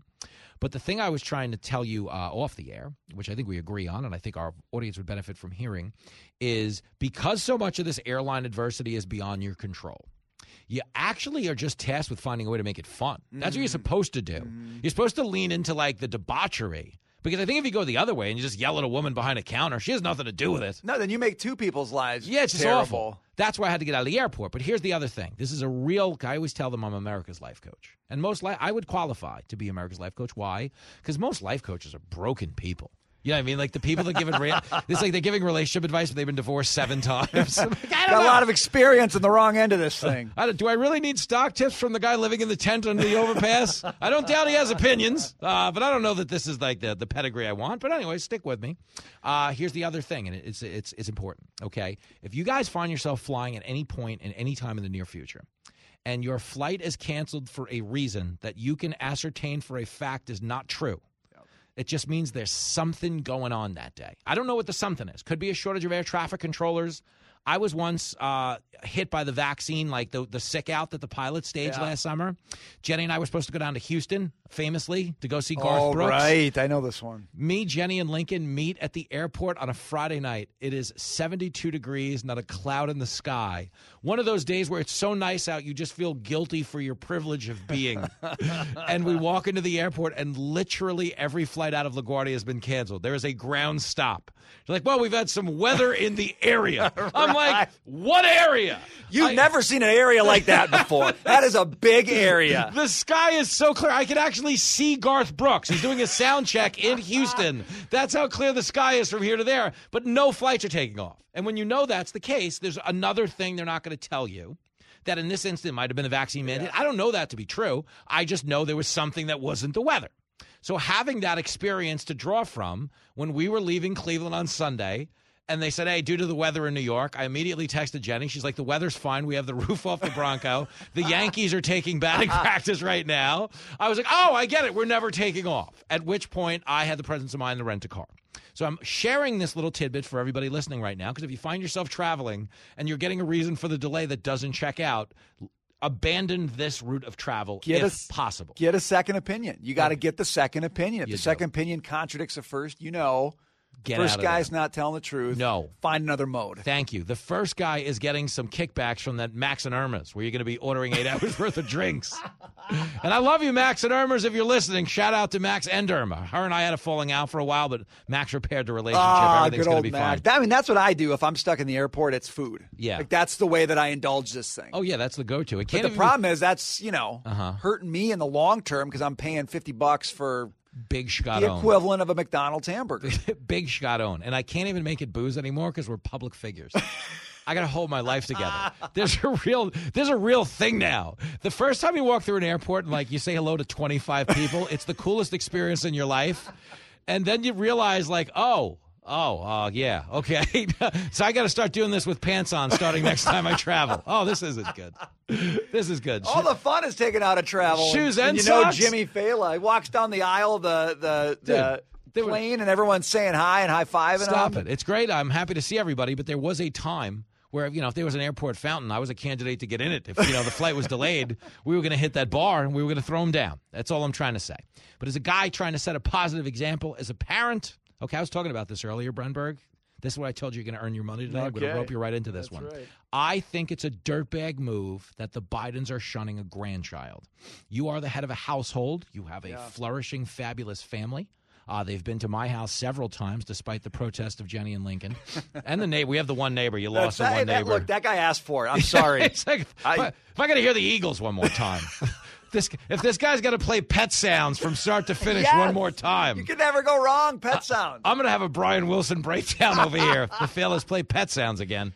Uh, but can you get on board with this? Because I don't think there's any world where the White House, of all places, should be getting a free pass for this. Well, number one, uh, I don't. The easy route on this for the president would simply be to acknowledge the obvious reality, and Yeah. it would be over. We wouldn't be talking about it. But I, what makes it bad is, and you probably know this. I know people in my life Mm-hmm. who, you know, grandparents who have grandkids, and the circumstances Are difficult. through which they Mm-hmm. they those grandkids came into the world were not good, and nobody loves it, and nobody's maybe condoning it. Yep. But the grandparents are classy and they know this child didn't ask for this. Yep. Wasn't the child's fault, Mhm. but we want to love this child. Thank you. Because it's going to it, it's going to help the kid. Thank we'll you. deal with all the other stuff in some other way. Yep. But it's about the kid. So when you can when you see people doing that mm-hmm. and then you see this. Yeah. You know there's a you can you know the gap. Even if you've never personally experienced it, Yeah. you know the gap. Mm-hmm. And for a president who likes to talk about all the time Yeah. Family and commitment Yeah. and und- I mean like his devotion to Hunter is obviously Yeah, it's, it's significant. Well, I mean, you'd, you'd be there too if the kid was bringing in that kind of money from Ukraine. I mean, listen. Got to set that one up. You don't look a gift horse in the mouth here. No, no, but you are 100% right. It's about the kid. And understand, it's first, second, and third about the kid. You know what it's fourth about? It's like if you look at it, most of the problems in the country right now, we are really being plagued from a, a lack of strong leadership in the home. Yeah. And when you've got the presidential first family openly shunning a child and saying you're not even allowed to have a relationship with the home, they're feeding into a very problem that I think probably plagues society more than anything. I agree. And look, I'm not saying, you know, Yeah. Mm-hmm. right, left, center, whatever. We've got problems and Yeah. challenges on this front. But um, but this does seem like one of these situations where there's a clear right thing. Yeah. And the president's in the position to do the right thing. And the reason and maybe one of the reasons he's not is for political expediency. He Mm-hmm. Yeah. chose to do the wrong thing. And now he because he it's like always about the number, right? Yeah. We've Mhm. got our six grandkids, six grandkids, six grandkids. So what can't you do? You can't add one to that if everybody knows the one was there when you said six. Thank you. He got himself into it, and now there's no easy. What's sad is it's political, of Yeah. course. It's just a political barrier to him doing the right thing, and he's choosing the political route here. Brian Brenberg is in studio. We're having a grown up talk for once. And I think about that because if you're the kid and uh, this little girl, her father's the president of the United States, and like she knows that. So it's not like, you know, you don't know who your grandparent is and they're being shunned. Like, this is a next level weird thing, especially when they say we have six grandkids and we hang up stockings for all six of them plus the dog. Yeah. And the kid's like, I can't, I don't have German Shepherd status. I mean, that's that. Like that is ins- that's so insulting. It is. Like, That's what I'm saying. And it's, I feel like we don't maliciously insulting. Thank you. And I feel like we don't scale anymore in news. What I mean by that is there's the news is coming out of a fire hose now. There's so many stories that oftentimes we don't necessarily prioritize correctly in terms of things that should be isolated and highlighted. A lot of times, because we're in an election cycle, it's just more about what happens to be moving the needle today in terms of the polls and what Yeah. people are responding to. But if you were really doing this from the constructive standpoint of what's for the greater good and certainly the well being of the kid, this is like a big story that lingers. But it's weird because there's an effort being made to let it go away. Now, here's my question, okay? Because the New York Times did write about it twice. Yeah. The View defended it. They're like, ah, this is dirtbag stuff by the Republicans to go in on somebody's family. I'm like, wait, what? Like, you're destroying Casey DeSantis right now. I know. And let's not exactly act like the Trump kid's got a free pass. Oh, we haven't crossed that line already? Whoa, oh, my mistake. I'm sorry. I had thought we'd crossed I that had- line, but clearly we're still on I, this side. I had no idea. I thought when you were calling Melania a hooker for four years, that was uh, separate from her relationship to the president. That was. Did I family. mistranslate that? I'm sorry. I, I, I don't know how I you did know, that. time was, and it's crazy. But but you know, there's this other have it both ways thing that I, I just it drives me crazy as a parent. And the advice I'm trying to give the people out there that might find themselves in this position is actually like the most rewarding thing in the world you can do is actually have a family. And uh, to be honest with you, if you're thinking from a career standpoint, as the Bidens clearly are, thinking about the number, Yeah. I mean, the God's honest truth is, uh, you probably have helped yourself more as a professional by looking out for the lives of other people than you do by looking out for your own. Oh yeah, for sure. And and and it's interesting in this one too because you talk about the things they're fighting with this. Of course, one of the main things Hunter fought was to this girl to take his last name. Yeah. You know, which the mother wanted and, and she had her reasons why. But I gotta say, I mean, my read on that, sort of in the long term, talk about the long term, is this this young girl probably will be better off in the long term Not being a part of this not mess. being a part of this thing because I just don't know that the name is going to age well. It's going to be like Roy here. Munson. Do you remember Kingpin? Yeah. What happened? It Munsoned on me. It Bidened on me. That's right. I mean, your last name's going to become, you know, a verb, uh, which you don't want. But I almost wonder, though, even as much as I, I disagree with them sort of shunning her, on the other hand, maybe the best gift in a, with a family like this, given what we're learning about it and seeing, maybe the best gift in the world is to not actually get sucked in. In the long run, as Don Henley would sing in my backyard when you were over. In the long run, maybe this is better off for the kid. There you I, go. I- listen, I want to believe it because I'm looking for that, you know, that silver lining scenario.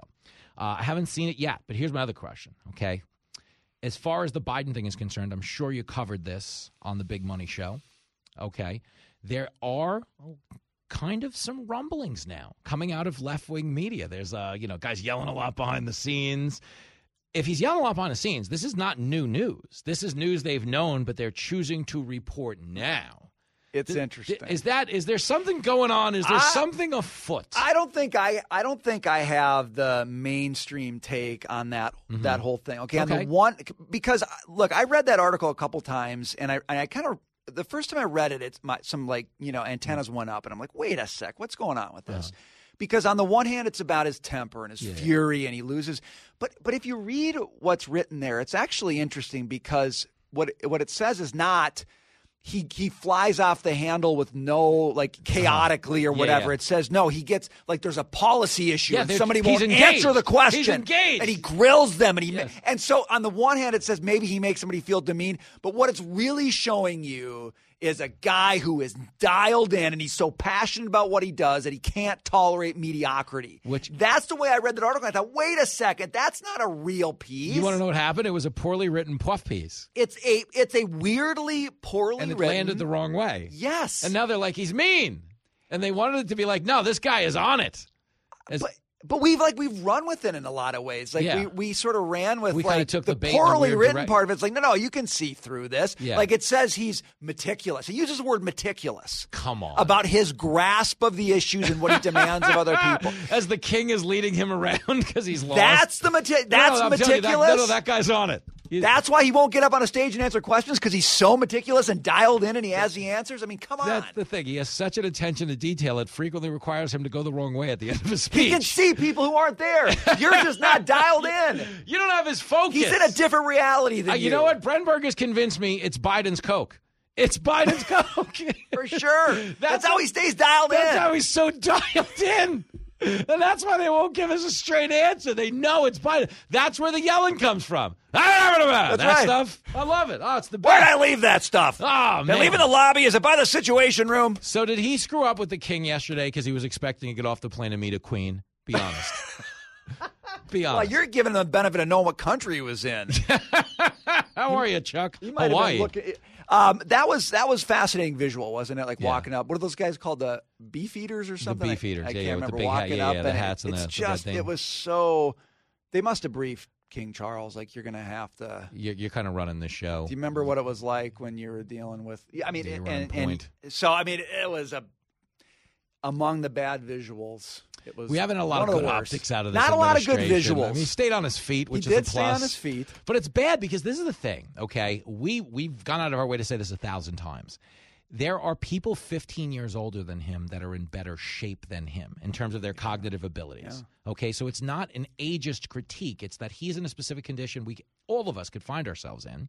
Um, but the reality is, as far as leading the country is concerned, it's not ideal. Like whenever the president opens his mouth in public, we shouldn't be holding hands on the sidelines like a game-winning field goal is in the air. Right. And we're all like, uh, there's like a nervous energy to see if it goes through the uprights. Yep. And I very much feel like the 91 Buffalo Bills every time he opens his mouth. Scott Norwood is lining up to kick a 48 yarder. Wait, who do we have kicking this? We got him still? Oh, no. We didn't deal him in the offseason? Come on. We didn't sign anybody? We've got a kicker that was drafted by Washington in 73.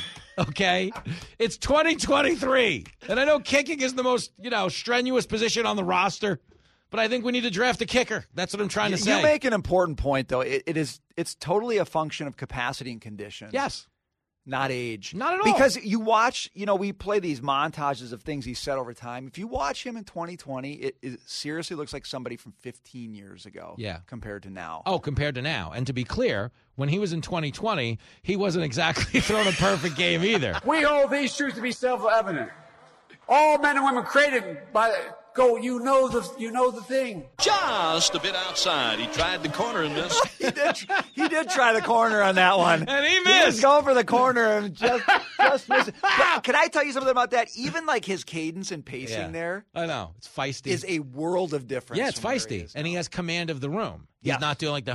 Not the words. No, no. but the room. you, you need, you- he was halfway there. He was halfway there. That's a 7.2 compared to right now. No, it is. Thank you. It is. Brian Brenberg. Telling it like it is. Watch The Big Money Show on the Fox Business Network every day, but especially this Friday, where they have a special celebrity guest joining them in the back half of the hour.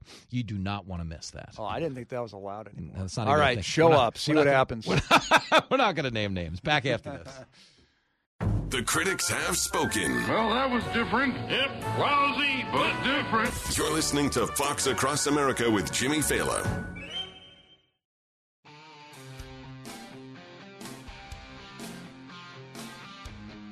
It is Fox Across America with Jimmy Failla in the bottom of the ninth on the radio. But I will be taking my talents over to your TV after this. I'm joining Laura Ingraham tonight, 10:50 Eastern Standard Time on the Ingraham Angle, and it's going to be an absolute banger. Uh, if you missed my TV hits today, I was on Fox and Friends early this morning. Uh, I was also on with Stuart Varney. We will post all of them. They're on the Fox Across America uh, page, foxcrossamerica.com. I will also get them up on the Fox Across America Facebook page as well. These types of things are happening. It's a lot moving, a lot of moving parts right now. And uh, if you're listening out in Idaho Falls, you're going to hear a lot about this on the station in the coming weeks. Uh, we are booked. It is live ammo Saturday night, October the 28th, at the Colonial Theater right there in Idaho Falls. Uh, you can all come hang out with your radio buddy. It's going to be nuts. We're going to be doing a special event with the radio station. My man Richard Meacham's going to be there. We're going to be partying like it's 1999 because that's what You're the President thinks it is. Uh, but stick with me because if you can't wait till October the 28th, you can see me in St. Mary's, Ohio, July the 29th. The show is sold out, but you're welcome to come to the meet and greet.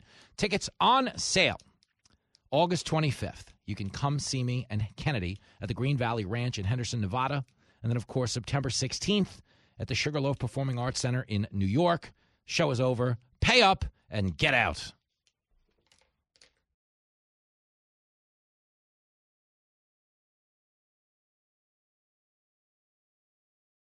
The Fox News Rundown, a contrast of perspectives you won't hear anywhere else. Your daily dose of news twice a day, featuring insight from top newsmakers, reporters, and Fox News contributors. Listen and subscribe now by going to foxnewspodcasts.com. Listen to the show ad-free on Fox News Podcast Plus, on Apple Podcast, Amazon Music with your Prime membership, or subscribe wherever you get your podcasts.